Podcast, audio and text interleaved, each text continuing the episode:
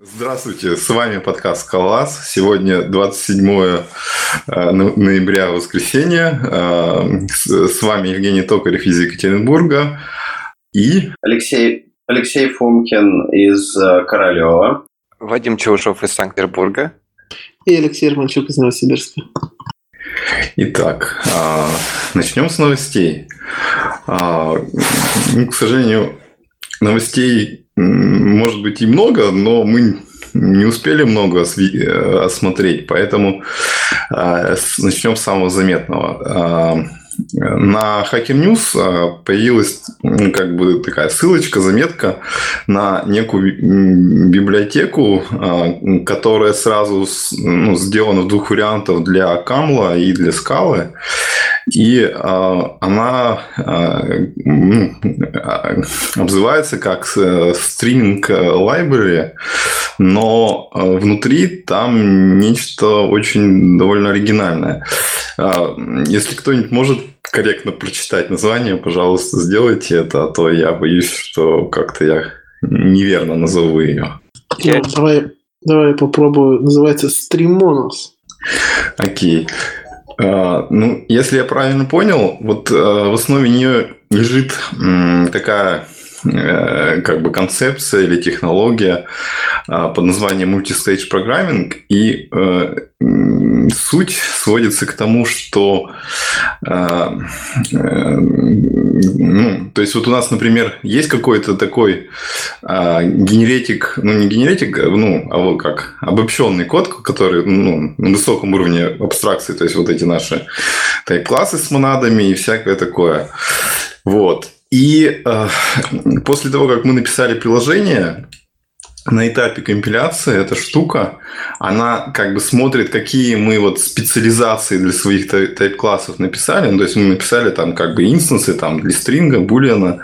И вот она конкретно их берет и э, как бы инлайнит, по сути дела, в такую конкретную реализацию. Э, и э, получается, что у нас по факту все эти вот тайп-классы выкидываются, и получается такой э, компактный, эффективный код, который создан специально для э, того, что мы описали. И э, так, и что же там еще происходит-то? Вот. И, собственно, э, оно... Так. Ну, давай я тебе помогу. Давай, давай. Вот что я понял за 10 минут просмотра этой штуки. Там под капотом лежит некий скала LMS. Это какая-то волшебная библиотечка, которая дает тебе возможность э, на ее DSL-чике описать некоторые выражения. Ну, допустим, некоторую функцию, там, фильтр твоей, там, у твоего листа. Вот, ты ее описываешь. Далее, когда ты вызовешь эту функцию у твоего класса, он тебе сгенерирует из этого AST, скомпилит, сделает его типа таким классным и конкретно под твой случай. И вот что-то такое. Ну да, причем, кстати, вот эта либо, на которой базируется, она там говорит, что она позволяет как бы насчет, ну, через этот DSL генерить, по сути, там все что угодно, и там у них есть какой-то пример, что можно куды, куда, по-моему, даже плюсовый код генерить. То есть э, какая-то такая сильно общая штука. Вот. Ну и, в общем, на всем этом вот они построили некую специальную потоковую, ну, библиотеку для работы с потоками. И ну, не очень понятно, в чем конкретное преимущество. Вот. Скорее всего, может, она быстрее, чем обычная. Ну, там, там, в общем, за этим лежит какая-то очень навороченная теория. Есть некий папер, причем там один из авторов, вот Олег Киселев, который а, ну, ну, написал один из вот таких самых основополагающих последних вот паперов по вот фримонадам. Вот, ну, там фрирмонад э, и, что, и про эффекты там что-то. Вот. И, соответственно, скорее всего, штука очень интересная, надо на нее смотреть просто по-быстрому. Наверное, никто больше там из нас внимательнее не посмотрел ее. Ну, мне кажется, у нее довольно ограниченная сфера применения. как раз вот здесь, допустим, для стриминг-библиотеки она подойдет. То есть это больше для библиотечных штук. Вряд ли тебе это на каждый день нужно вообще. И в любом случае я в пейпере не особо там увидел про перформанс. Там была маленькая-маленькая табличка в самом низу, которая что-то я увидел проценты, но не понял, что к чему из них ну, относится. Стало насколько быстрее с, с основной библиотекой, потому что еще там это все про OCaml. Про скалу я там ничего не увидел в пейпере. Вот. Ну, я видел, что у них а, какие-то бичмарки фигурируют вот, ну, во всех исходниках и что предполагается как бы тестировать и замерять какую-то производительность. Так что, возможно, все-таки они на это затачивались. Меня гораздо сильнее расплющило от э, вот этой библиотеки LMS. Я, ну, тут вот то, что вот мы упомянули, да, то есть то, на чем основано вот это а, непроизносимое стрима, стрима, стрима мама. вот, в общем, короче, вот этот LMS – это очень прикольная вещь.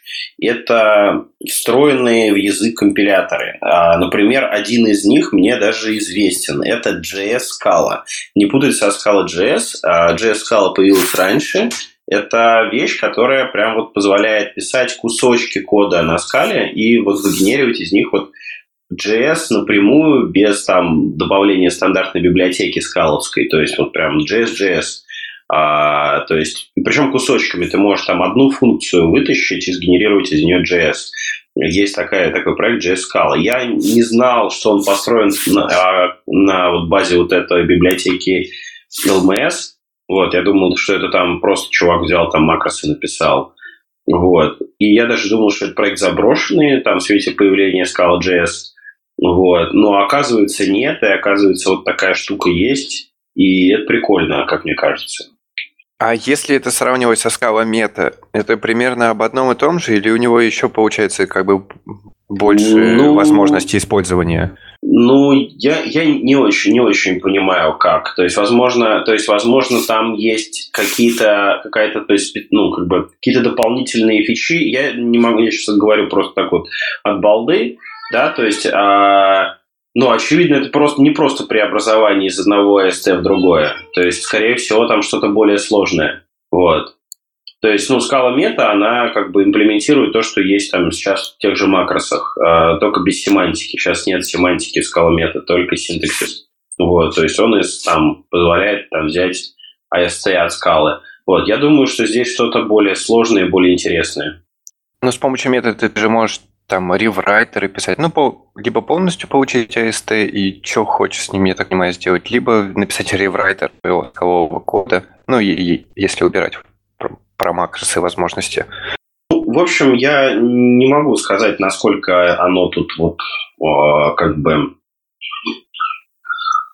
нас то есть что, что, э, какая идея лежит в основе и каким образом это сделано так, что оно помогает, но, судя по всему, это не совсем, не совсем просто э, ну, метод программирования, тут что-то большее, похоже. Вот, то есть тут, кстати, они написали свой, ну, судя по тому, что я сейчас читаю на Scala LMS GitHub.io, а вот тут они написали в C свой транслятор, Kudu, то, что мы говорили в OpenCL, JS Scala, про которую раньше говорил, и в SQL. А, называется библиотека SIQ, SIQ, S-I-Q. Вот. Интересно, в общем, надо это дело расшарить, блин, было бы время. Ну, звучит очень круто.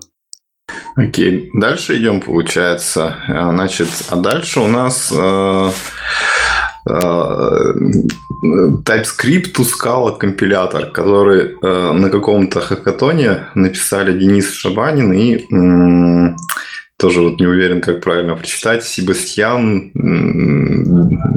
до до Иренс.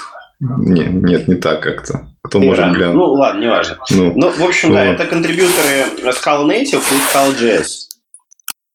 Вот, ну, вот. То есть Денис Шибалин, э, Шибалин, он как раз Scala Native, а Себастьян делает э, Scala.js.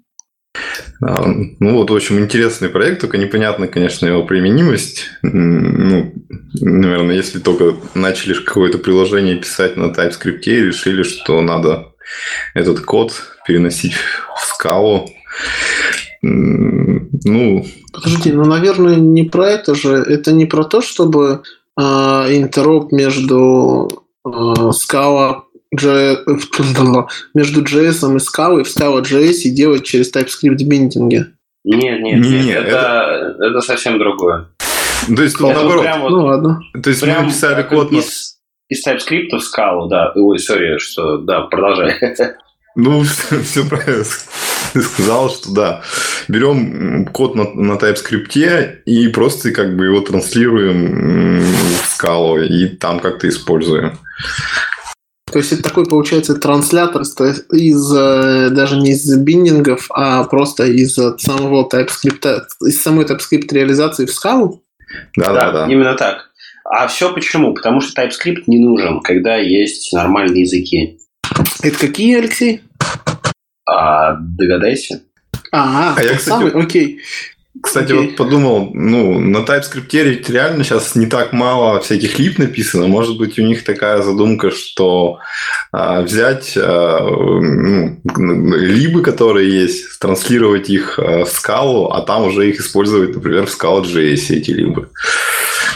Вообще звучит как, как бы квадратичное как бы квадрат говнокода. То есть, как бы, есть говнокод на там, TypeScript убогий, ущербный. Вот, а, соответственно, он написан черт знает как, а, там, для скала совершенно не идиоматичный. Мы еще его превращаем в скалу, то есть делаем еще хуже. То есть из одного говнокода, который был просто говнокодом, мы делаем не идиоматичный для скала говнокод на Scala.js. Вот, звучит ужасно. Да, ну... А код на JS это что тогда?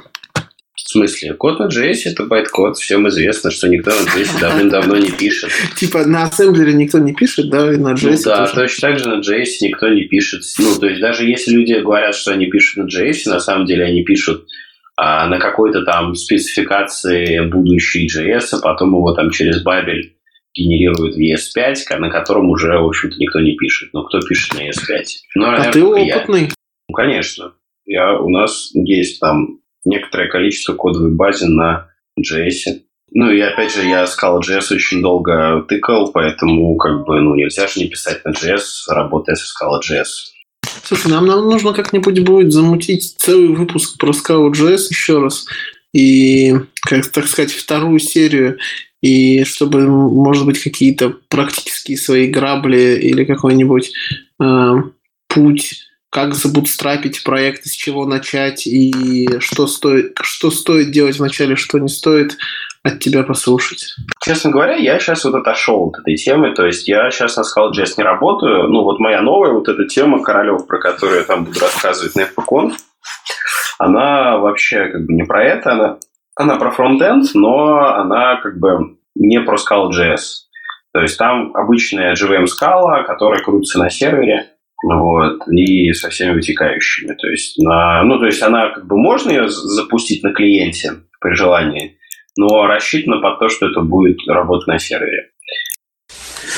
Поехали а, дальше. А раз, а раз тема зашла, вы еще раз там озвучите, озвучите про FPConf, наверное? Нет? Э, подождите, у меня есть такой небольшой маленький вбросик на тему Scala.js. Вот Помните, мы рассматривали там ну, всякую продукцию э, фирмы Slam Data? Вот. И вот у меня такой вопрос. Почему они, например, решили в качестве вот ну, в свой фронтенд писать на пурискрипте, а не Scala.js. То есть им показалось, что а, как бы а, абстракции, как, ну, как бы лучше путь, когда абстракции мачатся на стороне клиента и сервера, или Э, ну, чем как бы тот подход, который сказал JS, когда типа код напрямую конвертится. Ну, возможно, им просто не нужно было иметь, как бы, ну, у них не было единой кодовой базы, и, а, там, не знаю, протоколы не генерировали каким-нибудь, там, не знаю, чем, ну, какой-нибудь генерилкой. Вот, и как бы, ну, и нормально. А PureScript, в свою очередь, он имеет массу достоинств. То есть он, например, у него минималистичная стандартная библиотека, и э, там, ну, как бы настоящий тайп-класс, он такой даже более Haskell, чем Haskell, Вот, он генерит очень компактный, красивый JS, у него великолепный интероп JS. Ну и, в общем, да, PureScript это как бы вот прям звучит как, как что-то очень хорошее. В Ну да. отличие от обоссанного Элма, как бы вот PureScript, по-моему, вообще нам. Слушай, Алексей, так, а, то есть Scala JS нужен только тогда, когда у тебя есть э, единая там единая код, кодобаза на клиенте и сервере. Во всех других случаях лучше пилить на PureScript? Ну, я не могу сказать, вот прям вот точно, типа, пацаны, пилите на PureScript. Мне кажется так, то есть, а, то когда нужно выбирать Scala.js? Когда а, твоя команда умеет Scala, вот, очевидно, и когда сервер напишет, написан на Scala, тогда, мне кажется, вообще просто без вариантов надо брать Scala.js, ну, то есть вообще, ну, нельзя, нельзя что-то другое брать, если такие условия. Ну, там могут быть, конечно, какие-то условия, которые против этого, там, не знаю, какая-нибудь модульность, динамическая загрузка, бла-бла-бла, что-нибудь в таком духе, вот, а, может ограничить использование Scala.js, так-то да, но если у тебя там, не знаю, не шарится серверный код, у тебя фронтендерская команда не знает Scala вообще, и бэкендерская команда не знает там вообще фронтенд никак, и не хочет что-то делать, то есть у тебя, ну, команда, которая будет писать клиент, она вообще другая, совсем новая, а, которая вот вообще ничего про скалу не знает. И она, например, знает там про тот же Haskell, вот, ну, как бы, то почему бы не выбрать PureScript? Я, честно говоря, на PureScript не писал ничего там, кроме Hello World, вот, поэтому мне сложно там говорить, там, типа, тяните PureScript Production, то есть я ну, не буду такого рекомендовать. Но вообще, как бы, PureScript выглядит интересно. Слушай, ну, насколько я видел по докладам ребят из Солантаты, бэкэнд это у них на скале, а не на Хаскеле. Ну да, у них- говорю, может быть, у них команда фронтендерская, она к скале никакого отношения не имеет. Она вообще ничего про а, про скал, скалу не знает, и вот у них вот есть JavaScript, и они могут как бы выучить скалу, а могут выучить сразу э, вот PureScript. Там у них, насколько я знаю, вот э, как бы сам CTO активно пишет код на PureScript. Вот. То есть у них как бы не то, что там отдельная какая-то команда, это те же люди, которые пишут, вот, ну, то есть они и код на скале пишут, и код на PureScript. Ну, Слушайте, вот я лично вот тут- я, если бы я выбирал, допустим, на чем мне писать, на, либо на Scala.js, либо на PureScript, который вообще никак не связан со Scala, я бы все-таки обратил внимание на PureScript. Потому что так у тебя получается полная повязанность на твоего клиента, на твой бэкэнд. Что если потом, не знаю, вдруг придет другой великолепный новый язык, на котором ты захочешь переписать все, то тут будут проблемы. Ну да, ну что ж, продолжим. Э, У нас подошел гость, э, э, подмочим Гриша, который у нас уже второй раз в гостях. А, Давай представься. А, да, привет, извините за опоздание. В общем, задержался чуть-чуть. А ты у нас из какого города, если не секрет? А, Москва. Окей. Ладно, тогда идем дальше. Значит, следующая тема у нас, э, что для Лагома э, завезли э, Scala Pin, то есть официально как бы экспериментальный pull request э, вымержили в основную ветку, и теперь, по идее, можно на скале писать по лагому. Есть ли у кого-то что-то прокомментировать? Я так и не понял, что такое лагом. Еще там с какого-то с нулевого или с первого выпуска, когда мы о нем говорили, я так и не стал читать, что это такое. На Ну, самом вы- деле для меня это немного странно звучит. Я просто пытаюсь представить, да, вот лагом, вот внутри у него там ак и все такое. Сверху это помазано э, жабой. А, и теперь эту жабу помазали сверху скалой, так? Типа того, да. Да. Мне кажется, это такой фреймворк как бы для входа в скала как систему, когда у тебя уже ну, какое-то есть предприятие, где много э, каких-то сервисов написано, и ты как бы команду хочешь вот во что-то тыкнуть, такое как бы универсальное, и чтоб писали. И то есть там, в принципе, все, что нужно есть.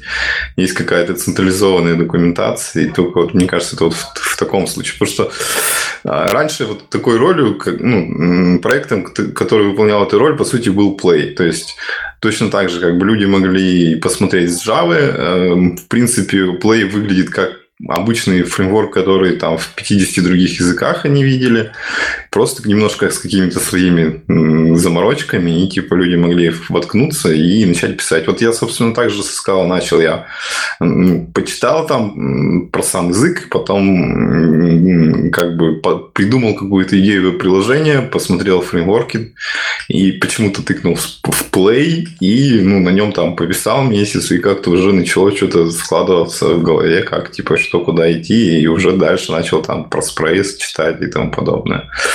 Вот.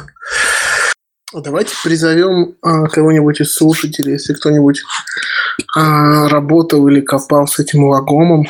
Может быть, они придут нам и расскажут, зачем это нужно, потому что у меня сейчас складывается впечатление, что он не нужен. Не нужен, закапываем. Ну, а, навро... типа того, да. То есть такой, я не знаю, а, гарантированный энтерпрайзный фреймворк, в котором а, там, большинство задач, которые тебе потребуется решить, уже должны быть решены во вполне определенном ключе, без относительно того, эффективно это решение или нет. Но как бы мы все, мы все стандартизировали, мы все придумали, делайте так. Ну, как ну, бы на это есть мое, спрос, я так понимаю. Да, да, если кто готов прийти и рассказать, защитить или э, подробно э, рассказать, почему он не нужен, было бы круто. А, поехали дальше по новостям. Ага, дальше у нас э, э просто м, такая информационная новость, что э, как бы, ну, проект плагина Scala FMT ищет нового мейнтейнера, потому что основной разработчик э, Scala NFT, он не использует его, и э, он как бы использует консольную версию, и как бы устал поддерживать, и, в общем, не видит в себе возможности найти время на это. И, соответственно, вот есть некоторый шанс, если никто не найдется, что ну, придется отказываться от использования SBT плагина и пользоваться всем консольной утилитой.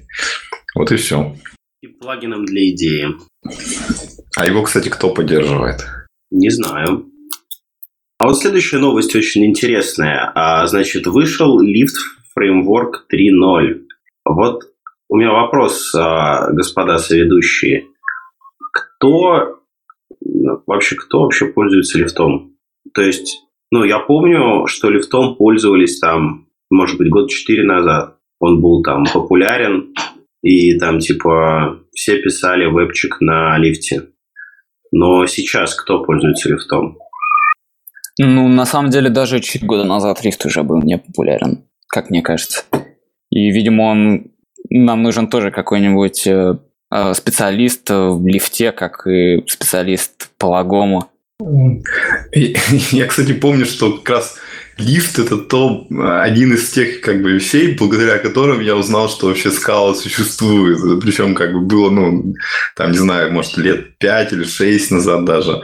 Вот. И, ну, то есть я услышал, что вот есть такой крутой фреймворк, открыл его сайт, посмотрел, что там пишут по нему книгу, и оказалось, что он вот на таком экзотическом языке написан. Вот, собственно, так вот было, но я не стал его использовать, и как-то так тоже не сложилось. Ну, в общем, в любом случае, ну как, а, слухи о смерти, наверное, не сильно преувеличены, потому что я вот сейчас открыл их GitHub, и у них в ритме в Getting Started написано, как запускать лифт с SBT 0.12.1. Вот. Э, ну, в общем, понятно, да. Так, ну что ж, дальше идем. Там у нас новость об, об очередном релизе Аки в котором, скорее всего, ничего прямо такого интересного нету. Ну, давайте глянем быстренько. Ну, для меня самое интересное в этом релизе то, что 2.4, ну, релиз называется 2.4.14, вот, что релиза 2.4.13 не было. Ну, в смысле, он был, но в нем был баг, и была команда сразу апгрейдиться на 2.4.14. Ну ладно, давайте тогда дальше пойдем. А, так, так, так, так. Вот. Там пара из интересных э, блоговых записей. Э, одна из них – это Monadson категории теории. Это, в общем, такой блокпост, который не, по сути дела, не про скалу, он именно про вот, теорию категорий и как бы, условно говоря, он ну, объясняет, а, как, ну, как бы вот как вот эти все концепции, которые во всех функциональных наших либах везде фигурируют, они мапятся на термины теории категорий. И вот, собственно, эта статья – это а, такое очень хорошее объяснение вот этой э, фразы всем известной, что монада – это э, всего лишь моноид в категории эндофук, эндофукторов. Вот. А... Кстати, где-то недавно читал, что это неправда, что э, но не так, и все там теория поломана. Вот, где-то это было, ну, Сахацкий репостил у себя в Твиттере ссылку на пейпер, э, ну, и как бы с таким заголовком, дескать, как бы э, Monos should be not end of functors, вот, вот в таком духе. Может быть, я думаю, никто из нас так глубоко в эту тему не погружен. Ну, честно говоря, я вот прочитал эту статью недельку назад, и мне показалось, что очень хорошо, как бы, ну, запоминающееся так описание, где вот оно именно, когда ты читаешь какие-то отдельные статейки там на Вики, какие-то блоговые записи, не, как бы ты ну, рассматриваешь отдельно все эти объекты, которые там типа отдельно категории, отдельно стрелки, отдельно функторы. А тут именно показывается вот как в целом, что одно мапится на другое, одно выражается там в другом, и как бы вот какая-то целостная картина складывается в голове. Вот. Ну, Гриша, а вот, может быть, ты объяснишь, а, в чем, в чем прикол? Ты же вроде как бы рубишь э, в теории категории. Э, ну, вообще, я не уверен, нужно посмотреть. Я не видел саму статью, почему это, почему монада это имманоид в категории эндофункторов. А, но, по-моему, это так. Там, вот, э, кстати, можно посмотреть эту статью, которую Женя а, скинул. Там все с картинками и очень красиво. Ну, я могу очень кратко сказать, но я просто уже подзабыл, я могу наврать. Э, в общем, если кратко, там, значит, э, эндофункторы – это функторы, которые… Не, ну, не так. В общем, функторы – это то, что мапит э, из одной категории в другую.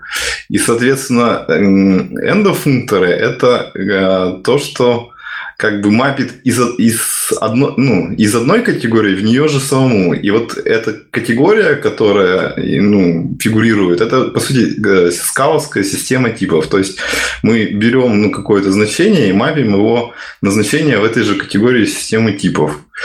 Вот. А, собственно, моноид, ну, это, соответственно, то, что определяет некую алгебру. И э, вот получается, что Э, как бы вот эта алгебра, она оперирует вот этими функторами в, э, в, в категории типов. Вот. Ну и вот примерно так получается. Ну, там как бы подробнее еще, что что, собственно, почему монада, там описано, что э, она как бы вот, что это некая, некий объект вот в этой Э, категории эндофукторов, что это типа э, объект, который имеет три натуральных трансформации. Вот pure, а, значит, вот этот наш flatMap, и что же, что-то еще, что-то я подзабыл. Вот. Ну, примерно так вот, если совсем наивно. А если резюмировать, я правильно понимаю, это статья, которая поможет мне проникнуть немножко в, те... в теорию категорий с помощью моих текущих знаний о монадах или нет? Ну да, если ты как бы читал документацию, например, по Cats, то она тебе поможет понять, вот как бы как вот эти сущности связаны. Только не все, а вот именно конкретные моноиды, функторы и монады. Поедем дальше. Я скинул, кстати, в чатик э, статью, про которую рассказал сейчас, что а, там вот Гриша не видит наш чатик или не видит? Нет, не видит. Не, не виду. Э, я ему сейчас А как бы нам поделиться? Ага, я ему хорошо, спасибо. Сейчас. А пока, наверное, пойдем дальше. Э, да, да. У нас там э, еще одна запись. Ну, я думаю, не стоит ее разбирать. Это просто как бы пример, пример хорошего приложения на Аки, которое описывает, как типа Э, распределить э, ну, такую мультипользовательскую рисовалку и разбить разные как бы сегменты канваса по разным акторам, и при, при этом можно как бы это сделать distributed, вот, и все типа одновременно будет работать. Ну, там есть демка и ссылка на GitHub. почитают. Так, сейчас, секунду. У нас дальше тема Романчука про замечательное видео а, Романа Гребенникова на какой-то из позднейших конференций про перформанс скала.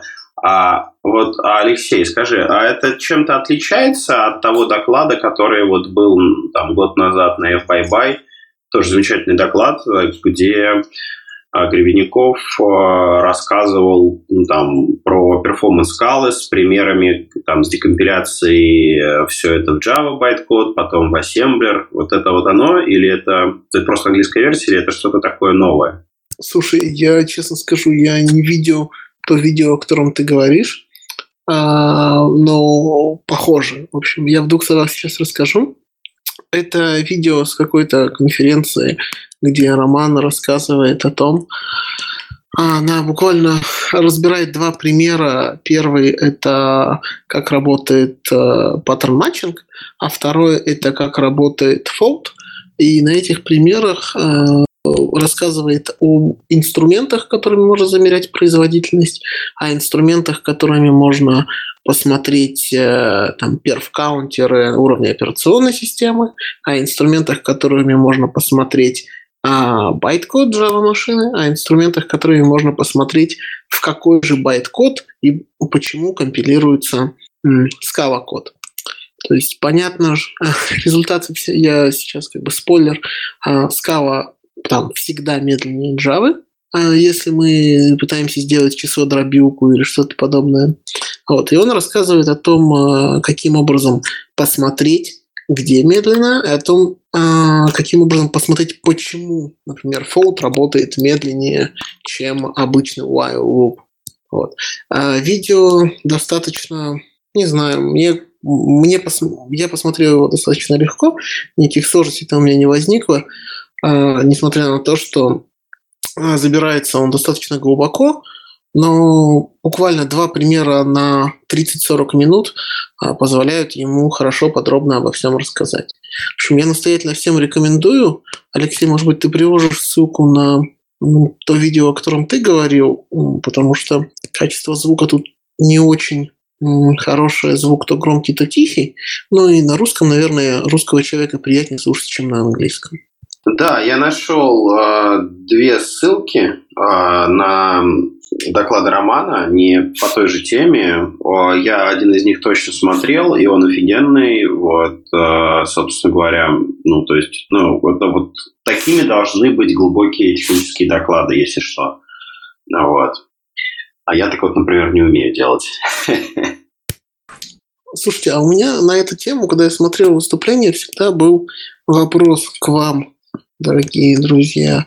А вы вообще когда-нибудь в реальной жизни сталкивались с тем, что ваш код медленный? Ну, то есть вот, вот я все написал, все классно, даже потом сел, еще раз подумал, а оно все равно медленное на скале. А, э, могу ответить я. Я сталкивался с этим, а, когда писал на Scala.js, и когда только начинал писать на Scala.js, я хотел там иметь некую реактивность, вот, а, и я взял чужие FRP-библиотеки, в частности, я взял Scala и Rix а, от Лихаю, Лихауи, не знаю, как правильно, простите. Вот, и столкнулся с тем, что, ну, мало того, что этот Scala и Rix, ну, как бы не очень фичастый, вот, мягко говоря, не очень фичастый, там даже флотмапа, по-моему, не было в тот момент. Вот. И так он еще и тормозил как зараза. Вот. И я, ну, как бы просто замерил производительность, и мне я реально не хватило. То есть там, ну, как бы код выполнялся там десятки миллисекунд. Вот. И я из-за этого начал там писать свой велосипед. И, в общем, короче, все это вылилось в довольно большую разработку. Вот. Из-за проблем с перформансом именно. Вот. Такие дела. Но в целом, да, вот Scala GVM в обычных задачах, там, не знаю, с акторами, со всякой такой штукой, в принципе, у меня вот никогда не было проблем с перформансом, то есть я ни разу никогда не упирался. С другой стороны, ну, а, я как-то заранее, ну, то есть не бывает такого, что я там, не знаю, а, не ожидаю, что у меня в этот актор придет там миллион сообщений, которые там начнут иммутабельную, иммутабельную мапу какую-нибудь в бар перезаписывать там каждую миллисекунду. То есть такого меня не бывает. Я сразу предполагаю, что у меня в этот актор там придет до хрена людей, да, что он нагруженный, и там будет мутабельная мапа какая-то, вот, которая ну, будет работать просто быстрее. Вот. То есть вот как-то так. Не сталкивался. Ну, я думаю, Алексей имел случай, когда э, твой performance, а, твои проблемы, которые у тебя в твоих проблемах, ты уже можешь обвинить там какой-нибудь pattern matching и сказать, что извините, эта Scala у меня тормозит. Но на ну, самом деле, мне кажется, тут нужен долгий путь приложения, чтобы убрать весь говнокод, который был понаписан, и все, все глупости, которые влияли, чтобы уже дойти до вот этого уровня. Ну, я вот могу сказать, что в моем опыте, когда несколько раз мы пытались э, ускорить производительность, э, и она была для нас ну, недостаточно хороша, э, всегда э, мы находили какой-то а, я не знаю, там из последнего, что я помню, а, тормозили джавовые регэкспы. Вот. И ты на уровне, ну, как бы ты видишь, что вот там, не знаю, 40% времени короче, ты проводишь в регэкспах. И на этом уровне достаточно легко можешь там, что-нибудь подкашировать, что-нибудь заленить и каким-то образом а, меньше в этом находиться. И вот по моему опыту всегда заканчивалось все тем, что ты на уровне а, ну, не на уровне байт-кода и не на уровне паттерн-матчинга, а уровнем выше, где-нибудь что-нибудь куда-нибудь сохранишь, подкашируешь, и все работает э, на приемлемой тебе скорости. А, вот у меня был реальный косяк с производительностью, и причем мы запоролись на самом, э, ну, на примитивных функциях, просто на скорости вызова функций.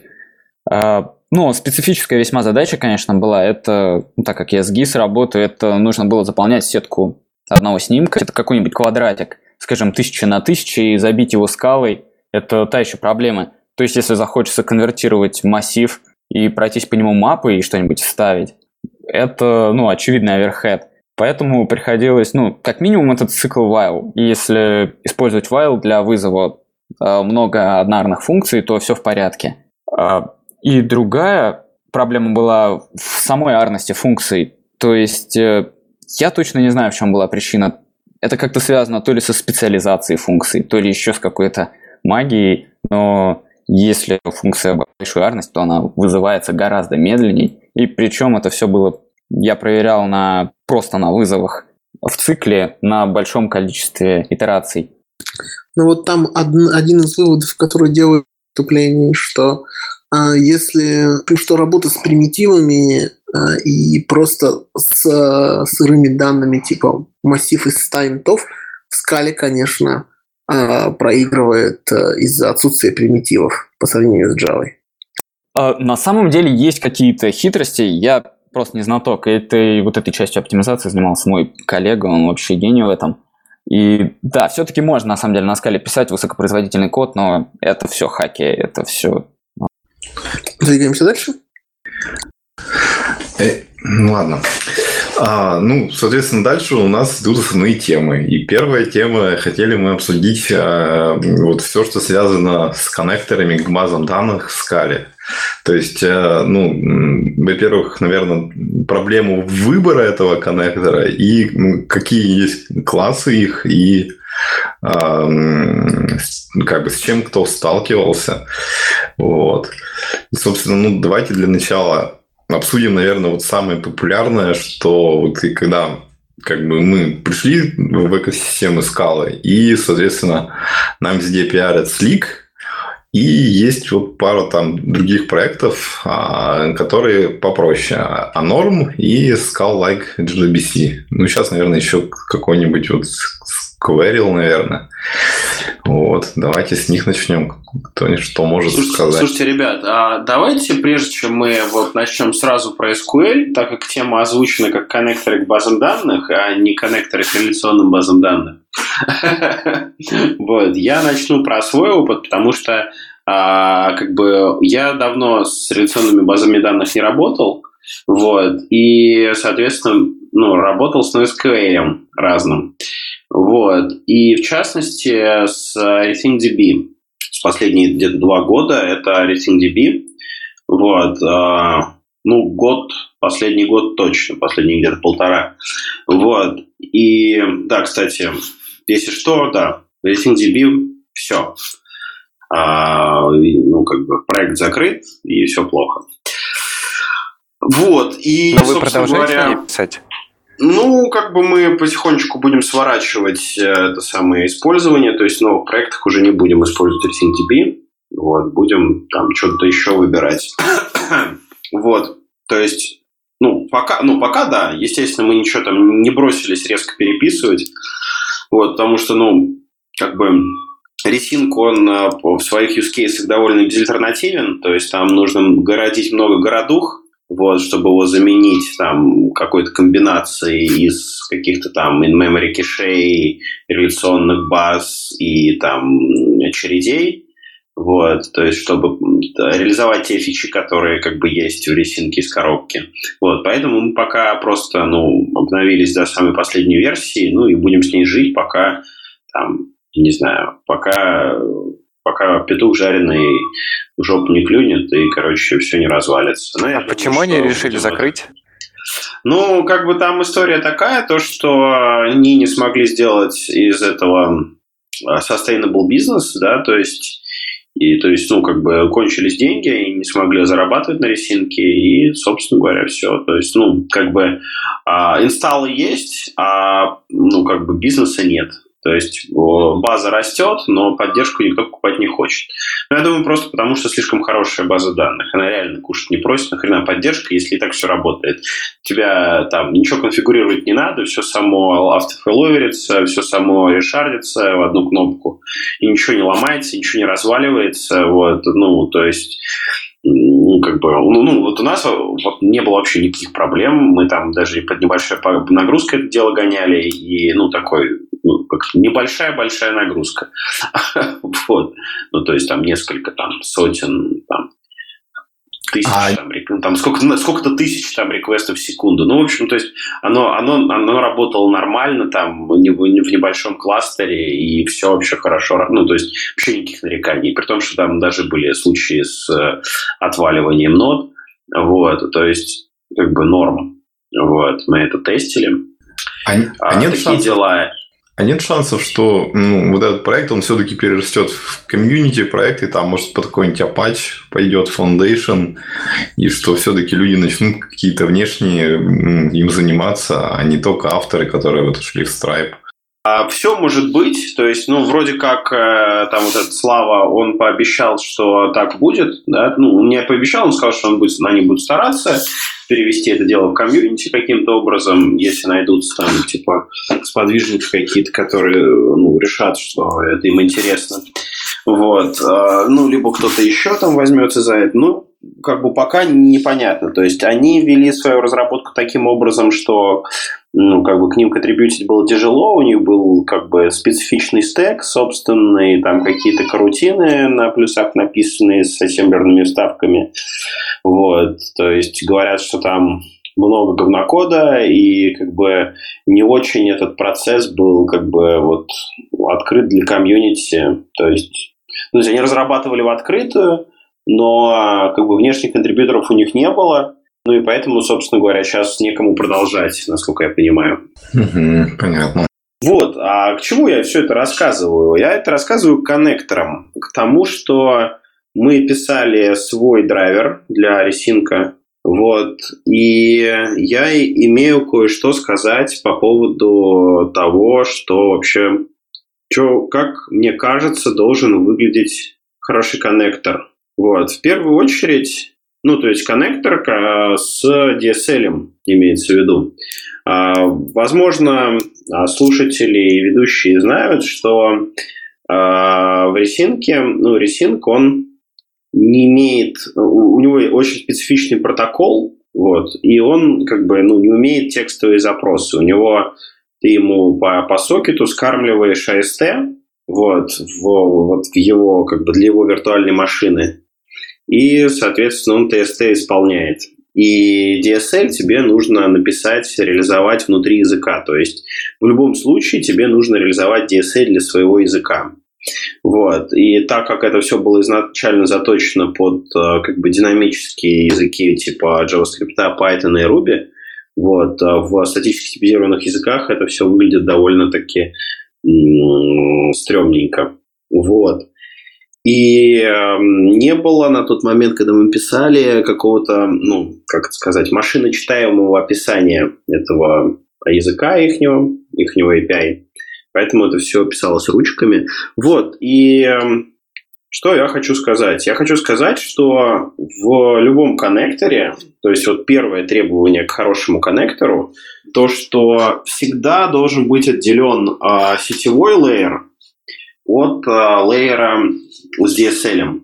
То есть если они свалены в одну кучу, если у тебя там из одного и того же места, там же, где формируется запрос, делается вызов в сеть, и эта сеть там привязана к чему-то конкретному, какой-то конкретный там, какому-то конкретному там к я не знаю, к обычным там Java Neo, вот, или там, не знаю, в каке, значит, это уже плохой коннектор. Это вот я вот точно понял, как бы пописав свой коннектор.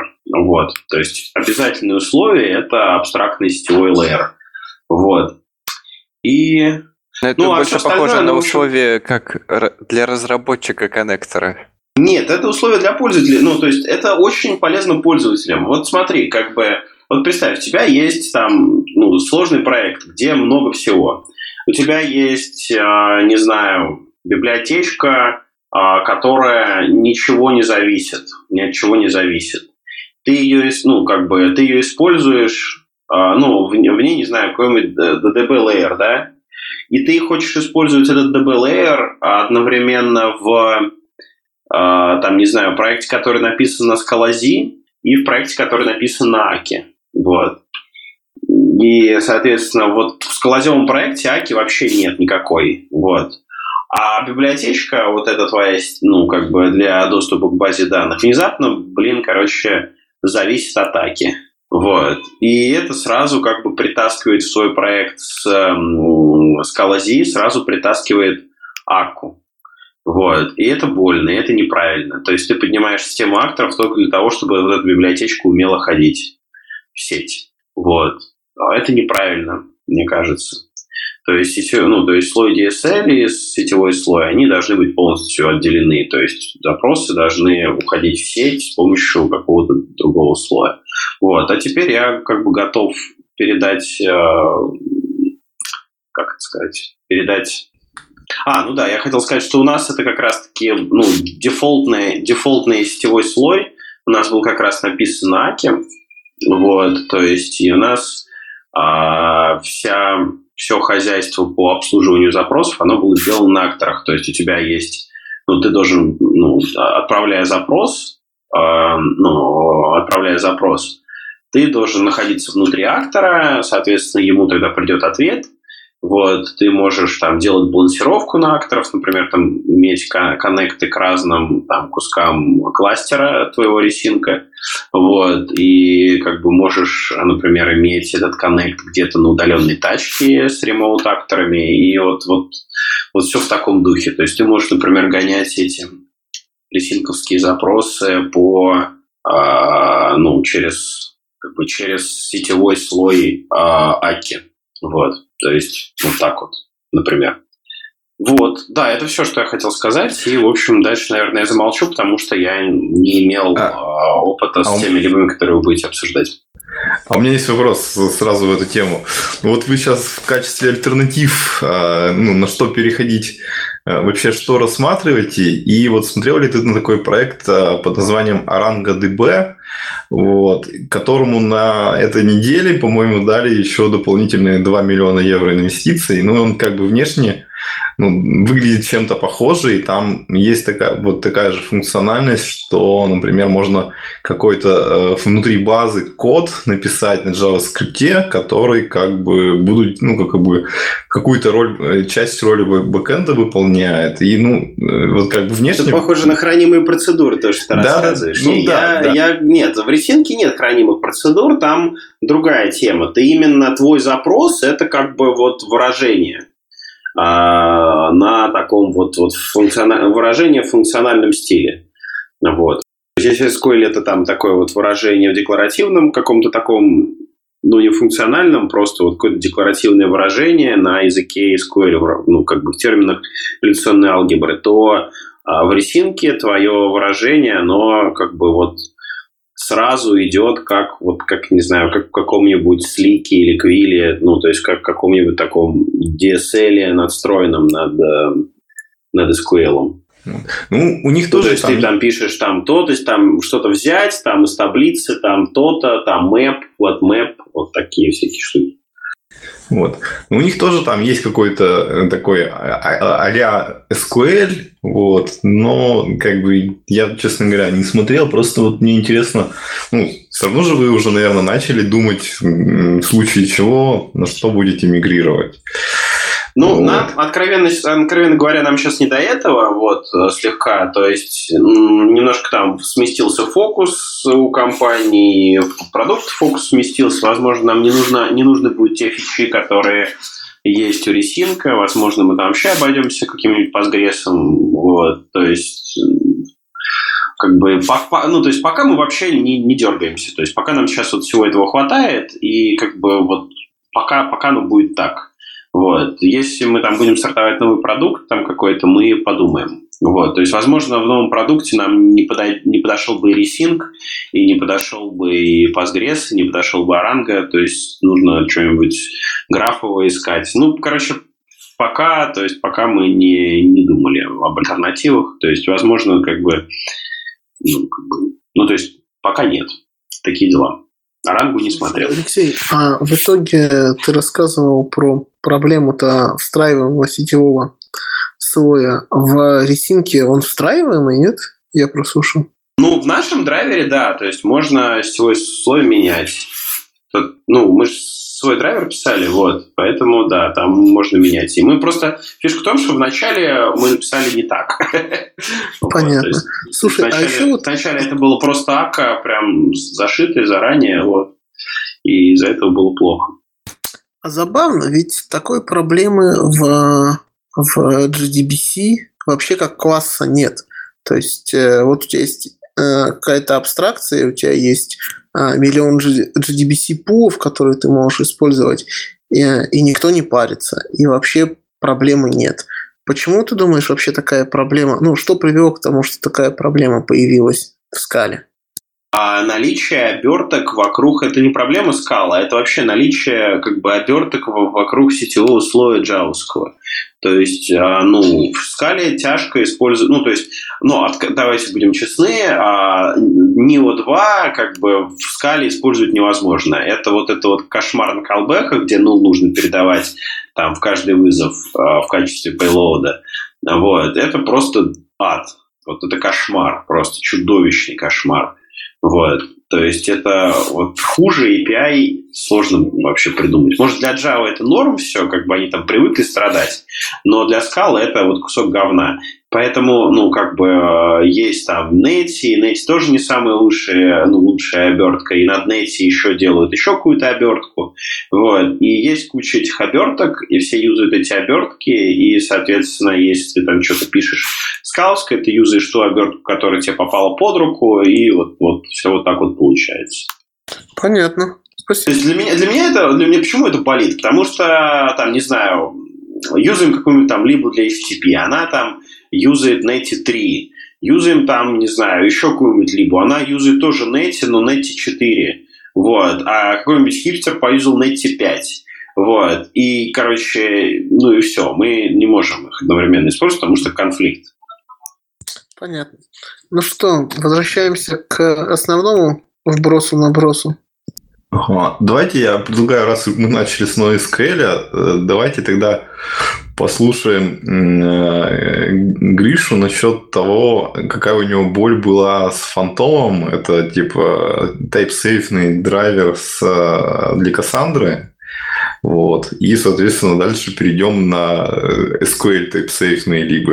Uh, да, ну, в общем, а, мы попробовали использовать фантом в одном нашем проекте, и вообще фантом вроде как неплохой, если большая предметная область, все очень приятно можно описывать классами, там все супер прям. А, но возникла проблема, когда мы решили все это э, запускать на спарке, и проблема была в открытии сессий и закрытии этих сессий на каждом из экзекьюторов. То есть проблема была не, за, не открыть сессию, а закрытие. В Фантоме реализован очень как бы крутой э, менеджер коннектов, и не очень понятна логика, что происходит с ним, когда э, ты запускаешь приложение, на каждой партиции открываешь какой-то коннект, он создает э, то ли копию, то ли не очень ясный момент, как происходит э, создание вот этого коннекта, ведь в Фантоме э, используется единый менеджер коннектов, то ли он как-то сериализует этот объект и рассылает его на нодах, то ли он делает новый объект на каждый из нод и присоединяется к Кассандре. Но факт в том, что если ты убиваешь коннект на одной из нод, то грохается все везде, благодаря этому волшебному единому менеджеру коннектов. Так что, не знаю, может быть, это лично моя боль и моего case, но вот менеджер коннектов, конечно, очень хорошо, но всему надо знать меру, поэтому у меня сложилось впечатление, что вот эти все коннекторы к базам в большинстве случаев должны быть безумно отделены, абстрагированы, им, чтобы иметь возможность самому контролировать коннекты, самому написать нужный тебе менеджер коннектов и так далее. Вот такая была проблема. Может быть, это слишком э, какой-то частный случай, может, у кого-то есть более позитивный опыт его использования, я бы послушал, потому что это была боль, и нам пришлось использовать какие-то хаки, я уже не помню, чтобы правильно вырубать сессии. Ну, тут получается та же проблема, что как бы транспортный лейер, он как-то не отделен от э, самого вот этого языка запросов. Вот, и, соответственно, наверное, идеально, либо должна просто ну, иметь все отдельно. Вот. Так вот. Ну ладно, давайте пойдем дальше. Кто-нибудь может что-нибудь сказать про Slick?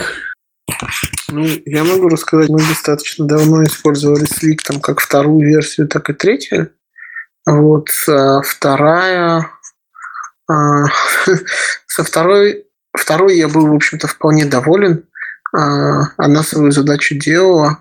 А третья тоже неплоха, но в третьей версии, ну вообще давайте там, что такое Slick? Slick это такой, такой, такая библиотека для работы с DBC базами данных, которая, целью которой является полная типа безопасность и полное описание всего, всей модели а, базы данных в скале, и после этого, после того, как вы это описание сделаете, у вас есть а, абсолютно типа безопасный SQL. То есть, если вы там селектуете там ID, имя и координаты, то на именно а, с помощью сликовского DSL, то результатом будет тапл, типи, правильный типизированный тапл из а, трех соответствующих типов, там из ланга, там, или из-за вашего типа, который айдишник представляет, там, строки опциональные и опциональных там координат.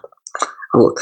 А, в принципе, у меня от второго слика исключительно положительное впечатление. От третьего, с третьим все немножко не так просто, потому что а, ребята пытались сделать а, некое, ну, выражать операции с SQL через эффекты, и Э, с точки зрения API все получилось классно, а вот с точки зрения того, э, сколько нужно, ну, так как под капотом он все равно использует JDBC, JDBC синхронный, то сколько потоков в пуле, сколько потоков э, в экзекуторе, сколько соединений к базе данных нужно создать хорошо работало, вот эта область немножко неочевидна и туманна.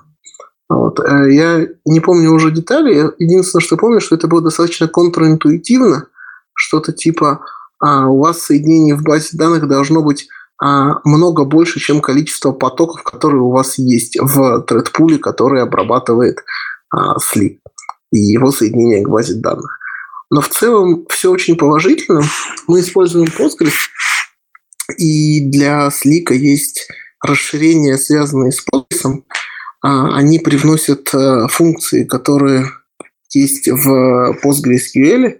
Это как э, функции просто там по работе со строчками. Если вдруг вам по какой-то причине что-то нужно сделать на базе данных, вот так и функции по, работ, по работе с JSON-B. То есть вы можете абсолютно э, типа безопасно работать с Джейсоном а, в, с JSON B в этом DSL, селектить, траверсить этот JSON и вот это все. В общем, слик приятный. Единственное, что оверхед э, на описание всех таблиц и всех типов э, вам придется преодолеть для того, чтобы начать им полноценно пользоваться. Вот. А вот как-то генерировать можно, да, вот этот boilerplate? Потому что меня всегда поражало, насколько она все это копипастить надо, и это была вот как раз причина, по которой мне слип не очень нравится. Слушай, ну, я детально не копал, а по одной простой причине, там, большинство проектов, с которыми я работаю, они там включают в себя а, не так много этого бойлерплейта, и я не мог себе представить, чтобы осваивание какого-нибудь туа, который начнет это генерить, а, оправдалось. Но вообще я видел какие-то наработки на эту тему. Поверх слика есть как минимум а, библиотека, которая, по-моему, называется ActiveSlick, которая предоставляет API для работы с, э, ну, вот это вот классический крут для сущностей, вот, какие-то базовые вещи типа find by ID, insert для тапа без айдишника и вот это все. Вот, может быть, там есть что-то подобное для генерации, но мне не приходилось с таким работать. А там на самом деле есть э, вот некий проектик, который даже как бы на, в официальной документации указывается, называется Sleep Code Gen. Вот. Ну, и он, скорее всего, применим. Ну, то есть, я помню, что когда-то там, не знаю, года два назад его для чего-то пробовал. И он, условно говоря, для каких-то простых вот моделей данных, он позволяет нормально все сгенерить и типа юзать. Но если там что-то сложное, он, конечно, вообще никак не помогает. Ну, в общем, вот такие дела. То есть в итоге от Слика мы имеем а, полностью типа безопасные SQL. А, правда, там своя реализация HLSTA, но есть проект а, Shapeless Slick или что-то такое, который позволяет сделать интероп с Shapeless, если нужно. Вот, причем это, еще раз повторю, типа безопасный DSL вплоть до уровня функций, которые там а, я не знаю, в Postgres это KLSC там, и так далее. А все функции базы данных представляют, представлены тоже в этом типа безопасном DSL. А, и, в общем, все работает, у меня нет к нему каких-то нареканий. А вы так до сих пор на нем и катаете? Да, мы, ну, у нас как бы много небольших проектов. Большинство проектов, которым требуется а, требуется работа с реляционной базой данных у нас на, на слите. Вот. Э, есть один проект, в котором есть кастомный свой фреймворк для генерации SQL, но там свои особенности. И у нас до сих пор проект в продакшене, который работает на втором слике. И вот мы недавно обсуждали с ребятами, как же мы будем переходить на, на Scout 2.12, если у нас второй слик. Ну вот у меня со сликом только негативные ощущения от его использования. Потому что у нас тоже в основном это маленькие проекты, и которые используют, ну, таблиц, ну, у меня пальцев руки хватит, чтобы их посчитать, и они достаточно все маленькие. И в общем случае мне хочется, ну, к черту эту тайп-сейфности, все это, всю эту генерацию, в общем случае я могу эти запросики быстро заколбасить на руках и сам замапить, чем раз в, две, в два месяца я возвращаюсь к этому слику и вспоминаю этот ужас, что и как, иду в их документацию, и все довольно сложно. И насчет его работоспособности, вот прямо на этой неделе мы столкнулись с тем, что у него есть возможность э, попадать в дедлоки. У нас есть приложение, которое использует AK Persistence, так как Postgres у нас де-факто стандарт для какого-либо хранения данных. Э, был взят AK Persistent GDBC, который под капотом тащит Slick. И в общем случае есть моменты, когда просто залипают коннекшены и все. И ничего с этим не сделаешь, пока не выйдет новый релиз. Слушай, ну вот я помню, что у нас тоже были дедлоки, а в первые, в первой итерации мы покрутили размеры пулов и количество коннекшенов, а, а во второй итерации, да, мы нашли это а, issue на гитхабе, в котором а, ребята описывают, что вот у нас дедлоки, и оно длится там, короче, что-то чуть ли не год висит, и они никак его пофиксить не могли, и это, и это очень печалит, да. Потому что такое ощущение, что, э, что они...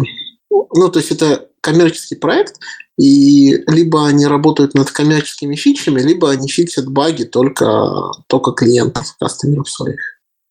Ну, возможно. У меня еще осталась надежда посмотреть на... Э, там один из их разработчиков сделал отдельную версию сборки с фиксом с, с этим же. Ну, может, может быть, пофиксили, да. Ну, то есть он на, на бинтре просто там пофиксил, выложил на своем бинтре и сказал, что здесь типа должно все равно. Это неофициальный релиз. Ну, как бы может работать, а может быть в другом месте отвалится. Ну вот-вот, я за это и переживаю. Еще какие-нибудь альтернативы SQL? А, О, альтернативы слику для SQL. Давайте, Ну, о, да, давай, Ежин. давайте я расскажу. Тоже у меня опыт похожий на то, что э, только что мы говорили. Э, то есть, вот когда ну, я там использовал это все. А там, ну, аналогичная ситуация была тем, что маленькие проекты, и, собственно, вот мы начали со слика, то есть там, по-моему, ну, где-то между 1.5 и, второй версией это было, ну, наверное, вторую использовали там, первые. Вот. И, собственно, сначала как бы, ну, написали, написали, и потом вот все-таки вот пришло понимание, что вот tape safeness, она дается именно ценой вот каких-то дополнительных усилий, которые вот нужны просто, чтобы это все понимать, чтобы э, как бы в случае чего как бы вспоминать, если ты подзабыл. Вот. А преимущества по рефакторингу, они просто у нас как бы не, не выражались именно из-за размера проектов. То есть, если а, проект небольшой, то ты как бы ну, не так сложно что-то руками поправить. И поэтому а, по факту получилось, что мы потом вот перешли на использование Анорма и Scala-like GDBC. Ну, то есть, там разные проекты были просто, что один большой проект, который, по сути, представлял как бы набор маленьких проектов, как-то там завязанных, вот на Play написаны, там был, соответственно, анормный. А какие-то другие проекты писали на Scala GDBC. Ну, и, в принципе, по ощущениям было, что это примерно одно и то же, что, ну, как бы они там чуть-чуть друг от друга отличаются какими-то специфичными вещами, но, по сути, как бы, ну, очень похожие проекты. И вот я сейчас Открыл, кстати, документацию Scala GDBC, и там уже появился тоже какой-то type-safe DSL. И ну, он выглядит довольно просто, и, скорее всего, он какие-то простые вещи позволяет type-safe делать без а, вот, э, лишних движений, которые есть в слике. Вот так вот. Ну, ладно, вот все, пока. А вот можно поподробнее про норму? Потому что, когда я первый раз использовал Play, а, вроде как в Play вот этот анорм это один из дефолтных э, поддерживаемых из коробки э, фреймворков, ну или коннекторов для работы с базой данных. Но я вообще никогда не рисковал его использовать, не знаю почему. Ну, как, да, он встроенный, причем, по-моему, сейчас а, его выпилили в отдельную библиотеку, его можно и без плея вроде использовать теперь. Вот. Но а, он, как сказать-то, ну, то есть э, на небольших проектах с ним никаких особых проблем не возникает. Там все понятно, оно, в принципе, работает. Вот. А каких-то там, ну, таких случаев, где там что-то нагруженное было, у нас просто не было, поэтому мы ни с чем таким не столкнулись. Ну, понятно. Ну, и, в общем, а, когда пользовался еще реляционными базами данных, тогда столкнулись с большой болью из-за слика, из-за того, что это был какой-то ужас с ним работать. И попробовали на тот момент развивающуюся библиотеку Squirrel, и ее жутко хейтят в скал-сообществе, я не знаю почему.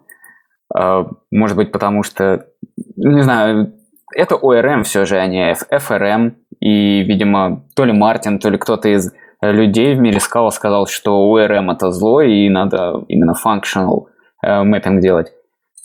Поэтому, да, Squirrel за, захейтили. Однако, чем он отличался? У меня с ним прямо изначально никаких не было проблем. Вроде он и типа безопасный, все с ним в порядке, но подключить его к плею даже на момент моего, ну как, базового уровня было очень просто. Ну, не очень просто, но это требовало небольших усилий. И да, DSL выглядел прекрасно, все выглядело гораздо лучше, чем у э, Слика. Не надо было писать этот более плейт ужасный, выдавал ошибки на уровне типов. Я не знаю, насколько глубоко все это э, внизу было, ну, под капотом у Squirrel контролировалась эта система типов, однако ошибки, которые он выкидывал, были весьма понятные. И, ну, собственно, да, он был просто красивый. Не знаю, как сказать еще. И поэтому у меня сложилось впечатление, после попробовав uh, Squirrel, попробовав даже просто писать на uh, GDBC Connect, ну, просто использовав стандартные джавовские вещи, что Slick это скорее выглядит как гибернейт uh, своего рода, но из мира скала, потому что если загуглить, как связаться с базой данных в скале, то первая ссылка это будет Slick, и вот надо использовать Slick. Естественно, второй или даже первый. Ну вот, мои ощущения. Так, а, ну, давайте, раз у нас вот типа тема а, TypeSafe на SQL коннекторы, как-нибудь, может, кто-то сможет что-то про Дуби э, высказаться. Никто хотя бы не пробовал? сказать, что я Дуби, Дуби не пробовал, но смотрел, как он написан. А, ну, написан прикольно, да, есть много разных есть много разных э, алгебр, в которых там э, сначала в одном, э, на одном уровне описывается, потом это транслируется на другой и на третий. Э, API, API вменяемая, вполне хорошая. Единственное, что я могу сказать, что э, когда я пытался понять, чем мы можем заменить Slick, то функциональности некоторые мне не хватило в Дуби. И Дуби это, ну, вот то, то, чем он был там, месяц назад, это некоторый э, уровень работы с GDBC, э, но такого, такой развесистой типизации, которую предоставляет Slick, допустим, он не предоставляет. И это, я как понимаю, это больше сейчас пока это все еще эксперимент. А куда выведет разработка, не очень понятно. А, но внутренность у него прикольная, аккуратная и красивая. А я правильно понимаю, он просто как бы в функциональном стиле тебе более дает возможность э, делать запросы к базе, к базам данных? Да, ну он написан целиком на фримонадах, вот, и э, каждый, каждый уровень каждый уровень API там, опирается на более детальный, более низкоуровневый а другой API, там есть API работы с соединениями, API запросов и так далее. Вот. И там, в самом низу оно упирается в ну, GDBC или еще что-то. Мне было интересно на него посмотреть в образовательных целях, понять, как а, различные там алгебры можно в другие трансформировать через а, фримонады. Вот с этой стороны я с ним и знакомился. А, ну ладно, давайте тогда дальше.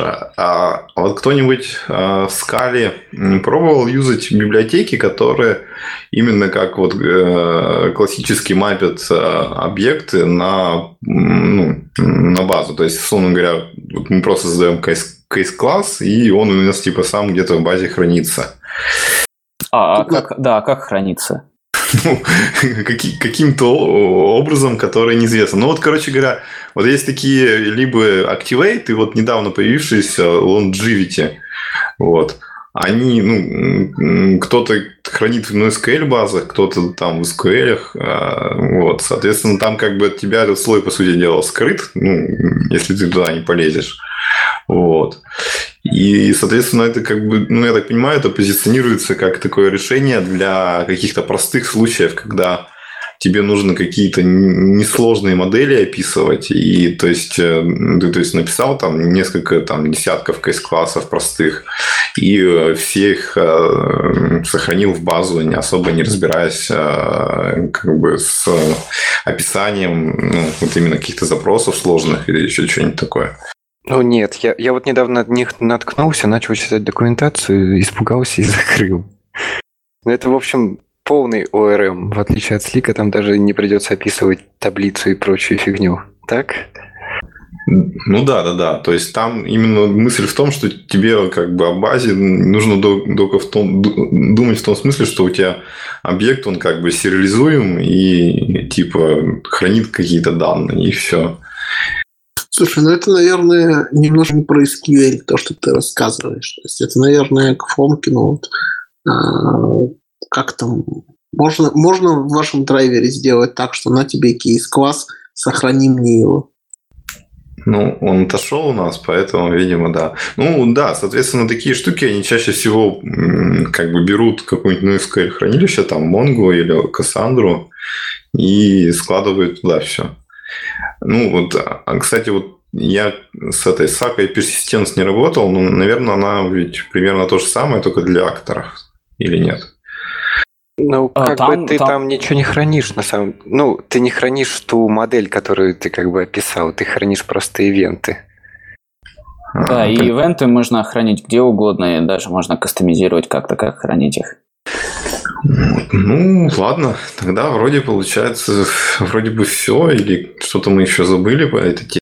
Ну, тут был наброс на а, Кассандру, которая Кассандра Scala Трой адаптер. И я не имел, да, опыта работы с ним, но он выглядит очень хорошо, и он выглядит как именно тот минимальный врэпер вокруг э, Java, э, Cassandra Data Stacks драйвера. И вполне подходит, и, может быть, даже попробую его использовать в ближайшее время, так как он выглядит лейтвейтово и вроде как упрощает э, э, типизацию результата, что ли. Ну, не знаю, что под капотом скрыто. Ну, давайте я поясню для слушателей, что это на этой неделе там где-то вот в новостях был блокпост, который как бы пиарит этот проект. А, по-моему, это, ну, вот есть такой сайт, э, где называется э, This Week in Scala. Вот, и там каждую неделю новости укладывает. И вот в последних там была ссылка на статью, где все это описывается. Ну да, он, в общем-то, выглядит как TypeSafe коннектор э, Cassandra. А, и вот я сразу так вспомнил в тему. Есть же вот э, Quill, который э, как бы позиционируется как э, именно DSL, который ну, TypeSafe DSL, который позволяет именно как бы мапить вот эти запросы на какие-то конкретные имплементации в базах. И то есть там, по-моему, вот Cassandra и что еще там? Кто, кто, кто помнит? Ну, это классный способ абстрагироваться от типа баз. А, вроде Postgres есть и MySQL есть. Не уверен насчет манги. Вот. Ну, я вот тоже на него очень давно хочу посмотреть, но что-то все никак не получается, как обычно. Вот. Ну ладно, давайте тогда дальше двигаться. Про Twitter Stack поговорим. Ну да, наверное, я, ну я, так как я тут единственный, кто им пользуется, а, да. Ну, давай я так сразу тебе просто наводящие вопросы задам. Вот, условно говоря, а, ну, какие-то люди ну, там начали использовать скалу, как-то вкурили во все. И вот, соответственно, они поняли, что есть два больших стека, есть TypeSafe, есть Twitter. И, собственно, а, какие решения могут повлиять вот на выбор в сторону Twitter стека и как бы из-за чего людям хочется его использовать? Как бы, ну, чего там нету, что есть вот в том, что мы все знаем. Ну, Вариант Питерстека – это такой вариант, как бы зайти в скалу на храпом сразу. То есть, в общем, он довольно простой по ну, своему выражению. Ты знаешь скалу, ты можешь писать на этом, скорее всего. В случае TypeSafe тебе придется потратить много времени, чтобы это все раскурить. Во-вторых, в моем случае это там решение э, пользоваться Twitter стеком очень простое. По-моему, это единственное в скале, что есть меняемое для работы с, с трифтом и трифт-сервисами. И в этом случае у меня даже нет альтернатив не пользоваться этим. Единственное, что я видел у Аки, там какая-то библиотечка на 30 звездочек, которая может вроде делать трифтовые сервисы. И все. В общем же случае это такая простая скала, прагматичная. У тебя есть твои футуры, у тебя есть Финагл, на котором ты можешь колбасить свои сервисы. Сама концепция Финагла невероятно простая. Это сервис как функция. И все, и поехали. И там футуры няшные. Гораздо лучше, чем скаловые. А чем они лучше? Ну вот в, как в 2.12 же вот принесли часть изменений – там больше утилитных, как бы, допустим, не надо писать future.successful и туда unit засовывать. Как бы future.unit только. И плане, я вообще не понимаю, столовые фьючеры, допустим, фьючер, он success, я не помню, он то ли ничего не возвращает, то Он ли возвращает возвращает из... из- Юнит. Да, замечательно. Такого нету в твиттеровых. То есть ты спокойно написал свою футуру, намапил на футмапил, внизу там еще on success, on failure. Всё, твоя футура осталась нормальной, ты ее спокойно можешь вернуть. Ну, там объяснение это простое, а, почему делают именно таким образом. А, э, Единственная причина в том, чтобы явно показать тебе, что а, порядок, в котором будут вызваны он success, он fail, он не определен. Ты же можешь он success 10 раз позвать, и если ты будешь так цепочечкой звать, а у тебя, как вот у пользователей API, может сложиться впечатление, что они будут вызваны последовательно. Это способ, а, которым они хотели показать, что все будет вызвано а, в недетерминированном порядке. Ну, не знаю, мне бы хватило документы у метода, если честно. И еще классное, почему этим стоит пользоваться, там есть классные билдеры различных клиентов. Ну, то есть, если у вас куча сервисов, которые общаются там друг с другом, там свой клиент ты можешь нормально сбилдить, ты можешь ограничить там количество запросов к нему, можешь сделать тротлинг на нем. Вот. Вот это очень круто. И мне вот интересно, что вы используете для решения таких задач? Ну, я могу сказать, что да, построение клиентов к API невероятно простое, невероятно классное, есть все, что нужно. А, Я не знаю простого решения, кроме собственных велосипедов, ну, не, не небольших велосипедов, а приличного объема велосипедов, которые будут тротлить API. То есть тот же, там, мы вот используем для всех HTTP сервисов спрей клиент, а, там что-то затротлить, это, короче, прям реально приключение какое-то. Возможно, если нужно было бы затротлить, то я бы через Akka Streams тротлил по-простому. Не знаю, вот проблема тротлинга, она прям не такая простая, как кажется. Ну вот, с Фингалом это становится mm. все просто. Ну, ретраи, кстати, ретраи, вот мы нашли способ, который нам нравится, как делать это вот Atmos, о котором мы рассказывали несколько выпусков назад, и с ним все классно ретрается, мне очень нравится, как все получается. Слушай, а я тебя хотел спросить не по поводу клиентов, а по поводу сервера. Как там у вас э, с Финагом? И писали ли вы на нем сервера? Э, удобно ли? Э, так же классно, как писать клиентов? На голом финагле нет, неудобно. Ну, то есть у тебя просто твой... Ну, если это HTTP, то у тебя просто пришел HTTP запрос. И тут как старые добрые э, джавские сервлеты. Фигач там... Ну, то есть там нету готовых никаких матчеров там и всякого такого. Есть проекты, которые на, на этом всем основаны. Есть скалатора, что-то такое. Я этим не пользовался. Я вот пользуюсь финчом, но явно большие сервера с большим разухабистым API мы не писали еще, поэтому ничего не могу сказать. Понятно. Слушай, а я же правильно понимаю, что вот Finago это ну, фактически единственный представитель вот этого твиттер-стека, ради которого туда стоит идти? Ну, я думаю, да. Там еще как бы есть экосистема всех этих штук. То есть там есть, как его там, Zipkin, который может легко туда засунуться. То есть если все твои сервисы написаны на Финагле, ты можешь взять Zipkin и трассировать это все. И типа у тебя все из коробки будет работать. Да, да, это, это, это круто. Слушай, а что там с драйверами, не знаю, базы данных, с метриками, с мониторингом? Все это уже в рукопашную надо прикручивать? А, есть готовый, часть готовых метрик прям для твоего приложения. То есть есть еще дополнительное решение Twitter сервер. Ты можешь под ним стартануть, ну, свою аппликуху, и у тебя сразу, допустим, появится админочка. Админочка – это будет содержать информацию по количеству запросов к таким каким-либо сервисам, количеством запросов к твоим, ну, к самому тебе.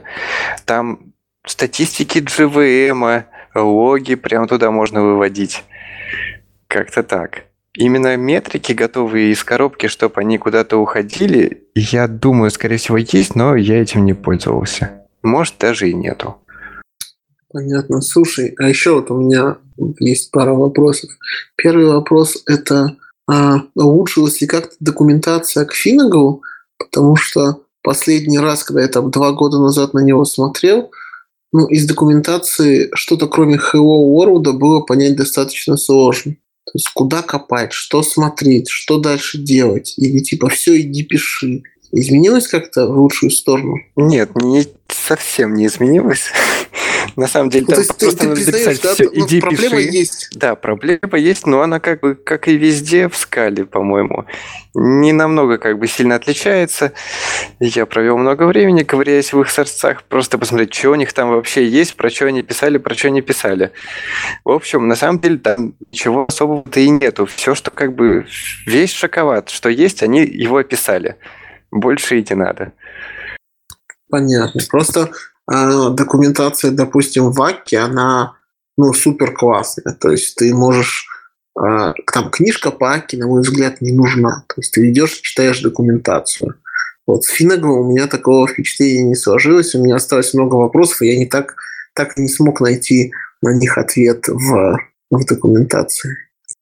Так, у меня еще один последний небольшой вопрос. Несколько лет назад, опять же, когда я смотрел, а, у них разрасталась а, переписка, где они дружно обсуждали в то время, как на дворе было, по-моему, скала 2.11, переход на скалу 2.10, или когда было 2.10, они обсуждали переход на 2.9. Что там они смогли перейти на последнюю версию скалы?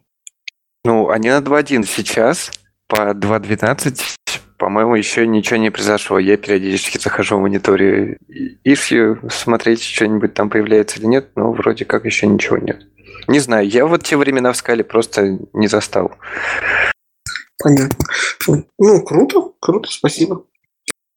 А у меня такой вопрос. Вообще, вот Финнегал, он насколько как бы толстый? То есть, просто сейчас я так не, не так давно вот искал какие-нибудь HTTP клиенты, и часто попадаются какие-нибудь библиотеки, которые, например, под собой юзают вот Finch, а потом там Финнегал. И вот насколько это все тяжелое, что вот стоит это тащить в какой-нибудь проект, где ты не собираешься этим всем активно пользоваться, но есть зависимость Finch. А Финч, он вроде как только для этих, для серверов. Как я что-то не видел, как Ну, вот почему-то, почему, почему-то есть какие-то клиентские библиотеки, в которых используется Finch. Не знаю зачем. Я думаю, это ошибка ну, разработчиков этих библиотек. Окей, понятно.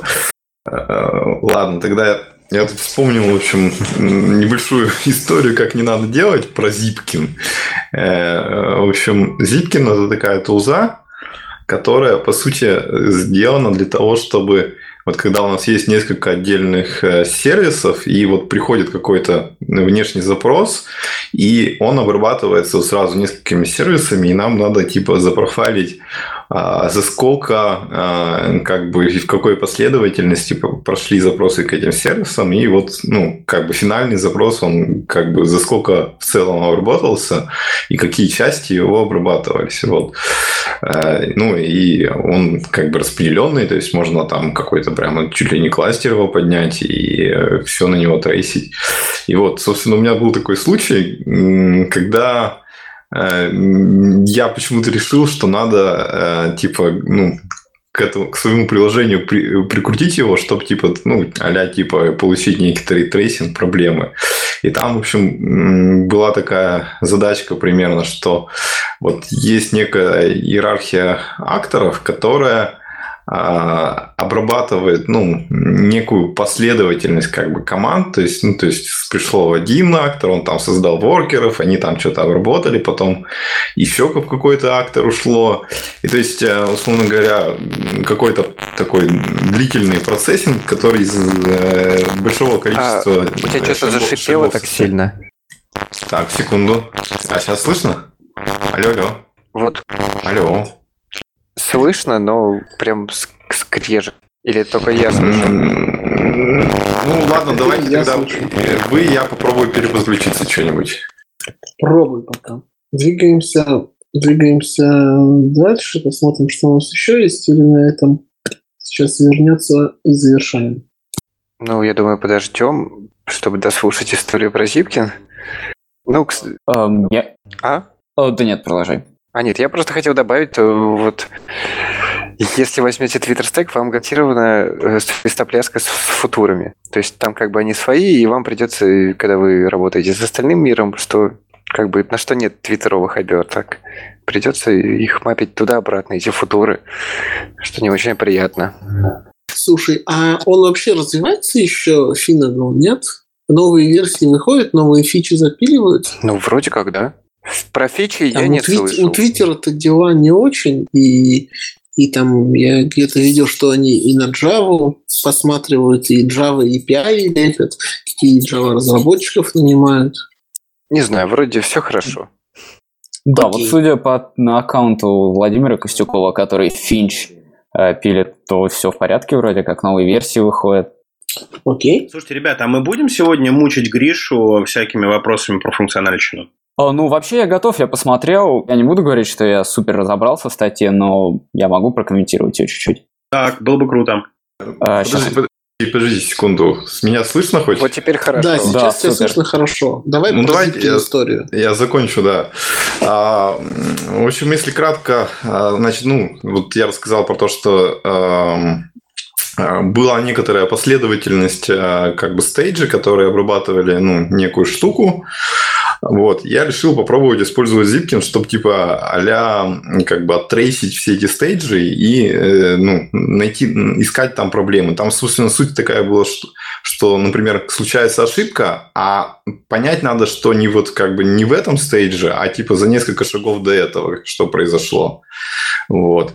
И, собственно, он выглядел так э, похожим, что там типа такая, ну, как бы в, в результате трейсинга строится, строится как бы такое дерево, в котором ты как бы можешь посмотреть эти шаги и там какие-то параметры э, узнать. Вот. И, собственно, ну вот я как бы взял это все, попробовал прикрутить, оно начало работать, но эм, проблема в том, что оказалось, вот поскольку он заточен именно на определенный кейс, что вот, ну, какой-то запрос и сервисы надо обрабатывать, а у меня получалось, что вот этих э, шагов из трейсов может быть намного больше, чем вот как бы там обычно предполагается. То есть у меня получалось, что, например, там 10 тысяч трейсов приходят туда, вот, и, соответственно, когда мы открываем эту страничку, которая это все показывает, а, там ну, у него как бы JavaScript рендеринг начинает это все рендерить, и очень-очень так тормознуто, и, короче говоря, получилось просто, что ну, нереально этим пользоваться. То есть ты открываешь страничку, ждешь 5 минут, пока она отрендерится, потом очень-очень с трудом находишь место, где это все произошло, и с трудом смотришь. Ну, просто как бы под мою задачу оказалось, что вот такая тулза, она не фитится, и надо что-то другое использовать. Вот так вот. А чем закончилась история? То есть вы какой-то другой тул выбрали? Нет, нет. Я, я, условно говоря, смог все-таки с помощью этого найти проблему, пофиксить, и просто потом убрал этот трейсинг и оставил это как бы на будущее. И потом просто я уже как бы перестал с этим проектом работать, и поэтому как бы ни до чего не дошло. Ну, все. дальше? Да, перейдем к Грише и его то, что он почитал. Эм, да, в общем, э, за то короткое время, что я успел ознакомиться, статья просто немножко провокационно называется. И, в общем, это скорее про то, что монады не должны быть эндофункторами. Они расширяют понятие монад и говорят о том, что есть, вот есть монады, это вот обычные монады, и есть э, относительные монады, как они называют. И что э, в основном у них вся статья говорит о том, что вроде как э, в функциональных языках есть конкретное определение монады, но есть куча структур, которые похожи, как монад, похожи на монады, и таких много. И в пример они ставят э, set, ведь это такой, на самом деле, достаточно простой вопрос. Там, в том же Haskell есть куча монад, и set – это вот множество, это не монады. Потому что они просто не подходят по определению монад.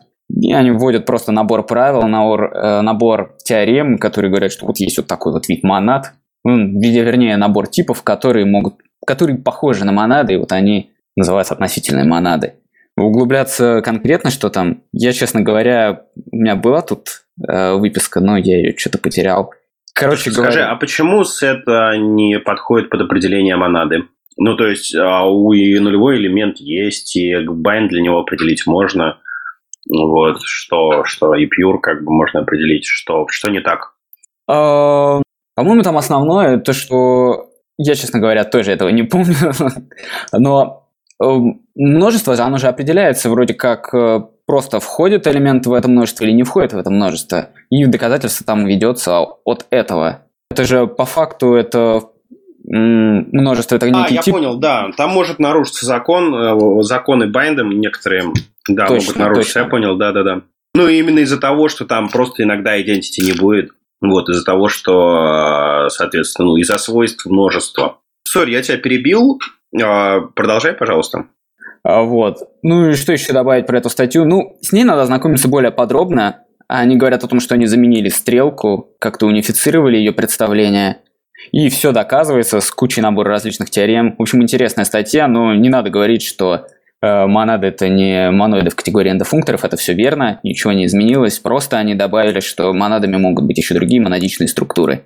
Э, мне напомнил он это э, на другой совершенно перпендикулярный тип монад, э, по-моему, они называются индексированные монады или что-то типа того, в Haskell они есть. И тоже вроде как, когда первый раз они появились, все говорили, что это значит монада, это теперь вот такое. Но нет, это просто дополнение, чисто перпендикулярная штука, которая, ну, никак не меняет представление о том, что уже было раньше.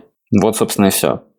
Класс, спасибо большое. А скажи, а ты будешь на FP-конфе? А, Если будешь, то будешь ли докладываться?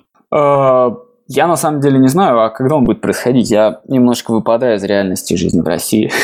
3, 3 декабря в Москве, то есть вот на следующей неделе. А, ну я могу прийти, вернее, я хочу прийти, планирую, но э, не уверен, что буду выставляться. Не, ну программа-то, скорее всего, уже сформирована. Я просто думал, а, что ты уже как бы в курсе, вот, а, собственно говоря, так что только, наверное, как участник тогда. Вот, ну, было бы интересно развиртуализироваться, встретиться. Да, окей. Спасибо за приглашение. Че, че приглашение? Там за деньги вход. Да, я знаю. Так что не за что. Обдиралово. Ну, вообще кошмар. За конференцию деньги берут. Куда катится мир? Ну, скажем, когда я оплатил за... э, был на Type, э, type Level конференции, и я не пожалел о том, что заплатил. Там была бесплатная еда и напитки. Скажу так. Ты только поэтому не Платные. пожалел. Платная еда и напитки. Разумеется, только поэтому не пожалел, ведь все входило в цену билета. Если бы компания, когда компания платит за конференцию, тогда получается бесплатная еда и напитки. Фомкин, а ты вот там на халяву выступаешь? Не, я деньги плачу. Короче, докладчик платит в три раза больше, чем ну, простой участник, чтобы гнать пургу со сцены. А некоторым еще и билеты на самолет, да? Не, я думал, что тебе ну, доплатят. как бы билет... би- Нет, мне не платят, конечно. Я говорю, я плачу. Трижды. Шутка. Давай, никто никому не платит. Ну, вообще, да, я не слышал, чтобы вообще докладчикам платили. Ну, то есть, это, наверное, где-то на каких-нибудь тедах, черт его знает. Слушай, ну я вот могу сказать, что мы тут, э, я участвовал в организации несколько лет конференции CodeFest в Новосибирске. Вот эта конференция, там, ну, 2000 человек, а, там, 80, по-моему, выступлений, много докладчиков э, там, из рубежа, из Москвы, из Питера, откуда угодно. Вот, э, мы никогда никому ничего не платили. Вообще. То есть э, совсем кейноут, не кейноут, кто угодно, англоязычный, не- англоязычный, там из Америки, из Европы. Как бы хочешь приехать, приезжай, выступай. Не хочешь, ну, не приезжай. Но билеты а, не оплачивали тоже. Ну, на самом деле, как бы зависит. Все зависит. Обо всем можно договориться, но, та- но такой статьи, типа гонорар за выступление, ну, такой нет. Ну, я тоже не слышал о таком. По-моему, кстати, один раз у нас был такой случай, что мы кого-то приглашали, и нам сказали, гонорар будет столько-то. Ну, окей, как бы мы отказались. Но это был какой-то пафосный а, американский чувак, который работа которого это ездить по конфам. Че, пойдем дальше? Хочу такую работу. Где берут? Где берут на такую работу? Мне всегда было интересно, как работает, например, тот же Майлз Сабин, который э, вроде как он и работает в андерскоре, если не ошибаюсь, но вроде как и занимается развитием Шейплоза и участвует во всех всевозможных конференциях Паскали, не только Паскали, я думаю. И, в общем, интересно, как так? Так надо, И надо было у его есть при спросить этом, да. на, на тайп Ну, борода, саммите. да. И что ты, чё ты не спросил? А, не знаю, как-то постеснялся говорить о деньгах с ним. А ты не про деньги спрашивай, ты спрашивай про то, как на такую работу устроиться. Это тот же самый вопрос, просто немножко сбоку. Слушай, ну вот Ну, на просто как деле, бы бывают... если, бывают если кто говорит, ты иди. посмотреть... Давай, Алексей, продолжай. А, Короче, я хотел сказать, что бывают такие, ну, как бы позиции, когда, ну, вот у тебя, ты автор каких-то проектов интересных, и тебя компания берет, ну, как бы к себе, чтобы ты поддерживал, ну, у них много используется твоих проектов, вот, и компания берет тебя к себе, чтобы ты поддерживал для них э, вот свои библиотеки. Вот, то есть они оплачивают тебе full тайм чтобы ты делал вот свои проекты. Вот как-то так. Ну и, соответственно, и часто компаниям очень выгодно, чтобы их представитель ездил на конференции, то есть это тоже для них, ну, как бы, то есть иногда даже бывают, я вот точно знаю, что бывают прям специальные люди, которые ездят, это евангелисты, то есть у меня есть, например, знакомый, это самое, Валентин Симонов, он евангелист Unity, вот, он ездит там по разным э, городам и странам и рассказывает про Unity на конференциях, вот, вот делает там всякие примерчики, вот, и прям вот это вот его работа full time. Вот. И точно знаю, что есть ребят, которые пилят э, свой open source а, как бы за деньги компании, потому что компании много используют этого open source. А вот про open source я, кстати, еще слышал случаи, когда, ну, то есть не, не нанимают прямо делать, а как бы компания выступает спонсором, который ежемесячно платит, платит некоторую сумму, но взамен имеет приоритет по, фикс, по фиксу багов и тому подобного. И я думаю, так большинство ансорса из Apache Stack работает. А Плюс за консалтинг и за внедрение в какие-то места тоже им доплачивают э, ребятам, которые развивают этот стек. Я хотел еще добавить, что это очень выгодно с точки зрения HR, то есть вот иметь такие, таких вот Сабинов, а, а, соответственно, и таких вот Симоновых. А, Почему? Потому что ну, компания, которая там что-то просто у себя пилит и никому ничего не показывает, это одна петрушка, да, там они имеют, там, не знаю, стенд а, на какой-нибудь конференции, а, вот в, как бы выставочной в бизнес-зоне, вот, ну, к ним можно там подойти, а поболтать. И совсем другое дело, когда есть а, чувак, который всегда там в своей футболке на всех, короче, профильных конференциях присутствует, все его знают, он во всех чатиках сидит, со всеми болтает, пилит популярнейшие библиотеки, про которые все знают. И когда ну, встает вопрос о том, чтобы нанять человека в компанию, а человек, когда видит, что это за компания, он такой думает, а, да это там же, где работает вот тот чел. Конечно, я туда пойду. Вот, а, то есть, и, ну, как бы, и а, есть возможность нанять более сильных разработчиков, а, которые, ну, как бы, пойдут, потому что, ну, пойдут не хрен знает куда, а пойдут а, в компанию, где работает какой-то авторитет. Вот, вот как-то так. А вот смотри, такой вопрос. А не получится ли так, что, что, допустим, ты туда попал, и ты сидишь через стол с этим Майклом Сабином, и он, значит, пишет шейплес, а, а я кру- круды ворочу. Так и будет. Так и Именно будет. так но, и бывает Но всегда. дальше работа HR тебя удержать, там, Майлз тебя заманил, а HR удержит. Ну, как бы, да, так и, так и будет. Ну, типа, бороду отрастишь, сможешь писать шейплес. Ну, типа того, да. Окей, ну давайте дальше. Там вот про опыт э, Григория с Джинаи будем обсуждать или пропустим? Ну, давай уж обсудим, раз пришел. А, Да, ну это был, в общем, случайный наброс. Я не ожидал, что Женя воспримет это как серьезное что-то. Но, в общем, да, получилось так, что мне нужно было э, запилить совместимость э, с C-шной библиотекой, это C++ библиотека. Э, Если конкретно, это педал. Это что это из GIS мира библиотека, которая умеет работать с point cloud датой. Это точки, x, y, z точки и какие-то значения, картежи значений. Вот. И нужно было написать какую-то прослойку, которая бы смогла использовать сишные методы из Java, ну или из Scala. И, разумеется, решил это пилить на скале по... Не знаю почему, потому что, видимо, это язык сейчас. И да, нашел, в общем, интересную библиотеку, называется SBT GNI. И в чем ее особенность? Она ничего не делает волшебного. Это просто набор э, удобств, то есть это встроенный в SBT команду для CMake, можно все сбилдить и положить в класс PAV проекта. Э, удобная реализация, ну, реализована в виде макроса. Э, функция, которая подгружает эту GNI библиотеку, эту динамическую библиотеку в JVM память, это вот System Load. Только это более умная System Load функция, которая сначала ищет в общем Java класс Path. Это Java Library Path, которая переменная. Сначала ищет в общем, потом ищет в локальном месте. И если в локальном месте уже не находит, то выкидывает ошибку какую-то. В общем, это все тривиально, просто. Но к чему это сводится? То, что не нужно думать о том, что надо иметь тысячи окон и помнить о том, что ты не перекомпилил э, какие-то нативные куски кода, и они у тебя как-то несовместимы с тем, что ты сейчас собираешь. Э, то есть, грубо говоря, все э, нативные сорцы, все C++ части выносятся в один отдельный проект, пусть он будет называться Native.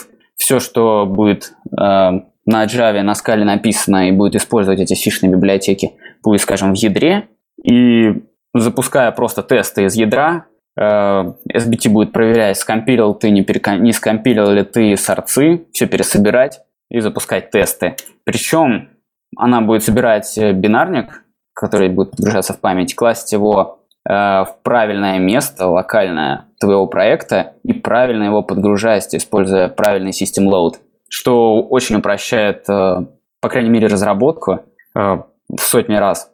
Единственное, что надо помнить, то что э, используя System Load, нужно System Load оборачивать в статик конструкцию, если мы используем Java. В скале, разумеется, статик конструкции нету, поэтому э, нужно вызывать эту System Load функцию в объекте каком-то и очень коряво его вставлять в нужный класс. Ну, такое, в общем. Ну, если вы решите писать JNI на скале, то да, этого не надо бояться, все будет выглядеть очень красиво. И вот спасибо ребятам, которые просто упростили разработку до невозможности. Все можно компилить прямо из SBT и не париться. А вот я видел твою я хотел добавить... и хотел спросить, а в скале есть э, этот модификатор к, к методу native? А, ну, да, короче, что есть? Чтобы, когда пишется нативный код, нужно помечать эти функции специальным модификатором native. Да, в скале есть модификатор native, это собака native. Это типа как аннотация какая-то корявая. А, но, как известно, в скале, ну, я лично столкнулся с тем, что нету модификатора synchronized. Как мне пояснили, это все же не ключевое слово, это конструкция специальная в Java. Есть э, функция synchronized в скале, которая определена в any и для каждого объекта. Э, это ну, передачи терминала, ну, блокировки, короче, а, монитора, не терминала, что я сказал. А, и, в общем, да, можно как использовать? Можно определить эти native функции, но так как нету synchronized слова, которое можно ставить после native, можно просто писать, что вот этот нативный метод равен э, и врапать все в просто synchronized блок и не имплементированный. Если мы говорим о юнит функции, то понятно, что можно все просто заврапить синхронайз блок, и вот у тебя синхронайз и будет. Если у нас типизированная какая-то функция возвращает какой-то тип, например, интежер, то лечится этим корявым хаком, бросив системную ошибку. В чатике в Telegram мне не подсказали этого, но подсказали это в DevUI чатике э, в Гитере. Э, еще о корявости разработки э, GNI под э, Scala, это то, что native методы в Scala не могут быть private. Это я не понимаю, почему это не так. Вроде как это какой-то баг, который вылечится в 2.12. Или уже вылечился, либо вылечится в 2.12.2 или что-то типа того. А ты, вот как бы, либо то, на, на которой ты биндишься, она сишная или плюсовая? Она им плюсовая. Вот, ну и насколько это как бы страшно в целом. Ну, то есть, все-таки прессовые либо не всегда легко использовать. Э, как, ну, как бы есть по что типа стоит оно того эти мучения или нет? Э, ну, я смог уложиться в разработку рабочей версии в, мне кажется, в полторы недели. И да, это уже рабочая была библиотека. Да, можно использовать, никаких проблем нету. Единственная проблема то, что пришлось вспоминать C опыт, C++ опыт. И, ну, все. Может быть, есть какая-то особенность в том, что по GNI нету никаких э, документов, ну, документации, туториалов каких-то внятных. Э, ну, это, наверное, вот единственное, что... Как будто сами ребята из Oracle сделали максимально корявый API, чтобы никто им никогда не пользовался, потому что C зло и надо использовать только Java платформу. Ну, понятно, в общем, интересно. Ну, ладно. Ребят, я хотел добавить, что это, вот эту либу SBT GNI пишет э, Якоб Одерский, это сын Мартина Одерски внезапно. То есть это не совпадение. Вот. И еще я хотел сказать, что наши ребята же ездили на этот самый Scala by the Bay. Вот. А, и там задружились, ну, как познакомились как раз с Якобом Одерским. Вот, спрашивали его, типа, приезжай к нам, типа, в Россию, вот, в Москву, там, на метап. Он говорит, ну, типа, почему бы и нет, типа, зовите. Вот, ну, значит, а, я хотел сказать, что, может быть, на каком-то из будущих метапов к нам приедет а, Яков Подерский потусоваться. Такие вот дела. Окей, okay. ну, давайте тогда к полезняшкам перейдем. Вот, там добавлял я, Значит, простая такая либо называется Scala J HTTP. Это такой э, HTTP клиент, который совсем без зависимостей. Ну, ну, вернее, может, там что-то есть, но что-то совсем маленькое. Вот. Собственно, это такая оберточка над HTTP URL Connection. Вот. И он нам предоставляет как бы такие имитабельные объекты, которые делают один, объект, один запрос. То есть ты создаешь объект, он типа делает метод apply и типа возвращает как бы response. Вот. Собственно, вполне вот такое удобное решение, когда надо что-то без зависимости и э, куда-то тыкнуться по HTTP. Ну и вторая либо это даже не либо, это такой, по сути, какой-то один класс. Вот, называется Futuri Or. Это адресует вот как раз проблему, где вот у нас в футуре какой-нибудь там option T, и, э, соответственно, чтобы не писать вот какие-то фотмэпы, которые один в другой вкладываются, она позволяет э, как бы а, ну, написать один for, в котором как бы э, вложенные монады обработать вот просто как бы последовательно, не пытаясь там что-то ну, так, такой развесистый, ну, обычный код писать. То есть, ну, по сути, библиотека, которая упрощает синтаксис работы с э, вот, вложенными монадами. То есть это такие трансформеры, вот, вот трансформер исключительно для фьюча, вот, вот прям вот узкозаточенный, так? Ну да, да, да. Так, ну...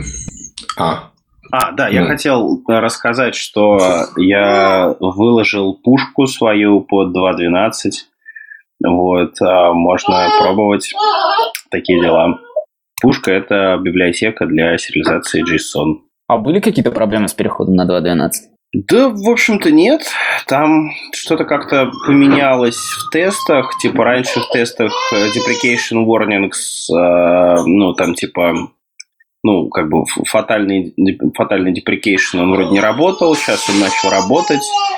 И у меня там был эм, такой тест-кейс, когда класс, который я сериализую, помечен аннотацией deprecated, вот, и пушка там, типа, отказывалась работать с ним, вот, и как бы, ну, собственно говоря, у меня поломался этот тест, потому что класс задеприкейчен, и я его юзаю, ну, то есть я свой класс задеприкейтил, потому что так, ну, такие условия тест-кейса, то, что пушка должна уметь сериализовать, типа, задеприкейченные кейс-классы.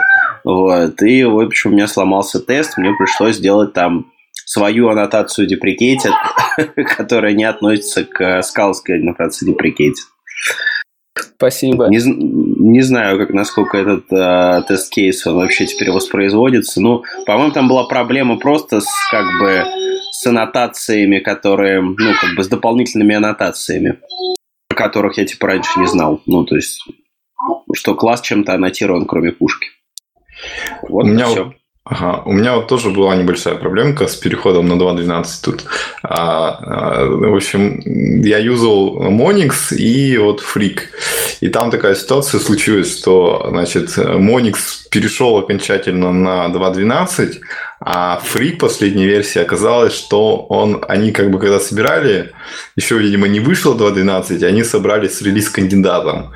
Вот. И получилось, что а, ну, там у них даже, по-моему, даже там не, э, не фрик был, а типа во фрике Cats, а Cats был какой-то вот 8.0, и он использовал релиз-кандидат э, Scala 2.12. И получилось, что а, как бы есть Cats, который собран, ну, то есть восьмой Cats, там может быть вот 8.01 и 8, что ли, вот, и один собран с 2.12, а другой с релиз-кандидатом, и, соответственно, соответственно, вот это все законфликтилось, но это решилось просто, что я как бы в СБТ указал, что вот и для какой-то из этих лип исключить вот э, релиз кандидатный ну, релиз кандидатную зависимость и после этого собралось нормально.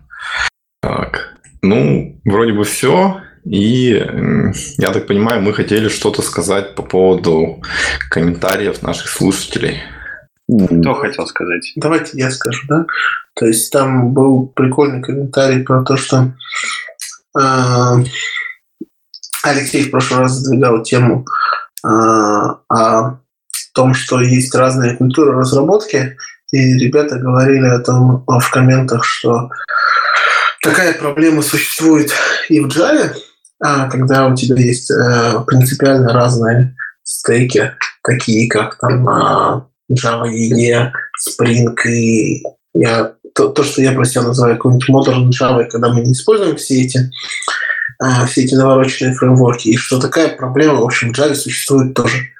Я могу сказать, что, наверное, я согласен с этим комментом, и а, проблема того, что ты пишешь на Java, к тебе приходит какой-нибудь а, кандидат, который до этого всегда писал на Java EE, она актуальна, и тебе фактически придется его переучивать, и ему фактически придется заново изучить, там, не знаю, Spring, если он раньше писал на Java и а вот, наверное, все, что я имею по этому поводу сказать. Ну, мне хочется добавить, Не знаю, что... все, все, мне кажется, в масштабе познается. То есть, вот, э, ну, понятное дело, что там, не знаю, какая-нибудь а, а, аргонавты, цирка, там, типа, вот, там, с аргонавта на цирку надо переучиваться, или там с там, цирки на пушку надо переучиваться. То есть можно и так сказать. А на самом-то деле, как бы, ну, мне кажется, просто в Java, ну, она есть разница, конечно, между там фреймворками и экосистемами, просто она не настолько большая. То есть, вот а, как бы человек, который знает Scala быстро перейдет на Cats, чем человек, который вообще никогда не знал а, функциональщины, он пришел с спринга, и вот ему нужно резко на Cats. То есть ну, вот, ну, вот ну, так. Ну да, но, но все равно все равно все немножко не так. Иде, идеологически они тоже достаточно сильно различаются. И так же, как э, Spring, там, я не знаю, я давно Java не писал, но там пять лет назад, когда различались серьезно Spring и, и J5 и E. Вот. А, и они различались именно идеологически, они различались то, где твоя зона ответственности, где зона ответственности application сервера. Вот. И если один из них говорил о том, что application сервер, он очень умный, он все знает, то другой говорил о том, что ну, я тебе дам поконфигурить. И там тоже достаточно большая идеологическая разница, а не просто API разные. Ну, я, наверное, просто как бы не специалист, да, то есть я тоже давно очень не писал на Java, вот, и тем более не писал давным-давно ни на Spring и на Java, и Java, и я вообще, наверное, видел последний раз 10 лет назад. Вот, а, так вот прям что-то по-настоящему. То есть я, наверное, просто здесь совсем не специалист, но как бы вот мои вот ощущения сейчас, да, как я ретроспективно смотрю на то, что вот было. Для меня сейчас Java и Spring смешалось просто вот ну, во что-то одно. То есть в моей памяти это примерно одинаковые вещи, которые там отличаются как бы вот цветом шнурков. Вот. Слушай, ну для тебя поди и C, и C++, и Python, и Ruby цветом шнурков отличаются. Ну, Python и Ruby для меня действительно цветом шнурков отличаются. Ну, вот, а да, C, сейчас... C++ отличаются по-настоящему. Ну, сейчас набегут там питонисты или рубисты и быстро объяснят тебе, что на самом деле все не так. Не, мы как скала разработчики должны говорить, что Питон все-таки хуже скал, но вы понимаете, о чем я. Ну, конечно, так, питон да. хуже скалы. Конечно, питон хуже скалы. Как, как еще? Ну, теперь точно заканчиваем. Ну, давайте добавим, что мы с нетерпением ждем новых комментариев от слушателей и будем рады любым предложениям и критике. Вот. И мы всегда читаем, что пишут. Вот. А, ну и да, все, наверное, да. давайте прощаться. Давайте дискутировать больше, больше общаться. Вот это важно и это интересно. А то, может быть, мы вообще херню несем вот, и полный бред. Вот. То есть, если у вас есть какие-то возражения, идеи, прям пишите, мы будем это зачитывать, рассказывать и отвечать. С вами был Евгений Токарев из Екатеринбурга. Пока. Алексей Фомкин из Королева. Пока. Вадим Челышев из Санкт-Петербурга. Пока. Алексей Ломачук, Новосибирск. Пока. А, Гриша Пам из Москвы. Пока. До свидания.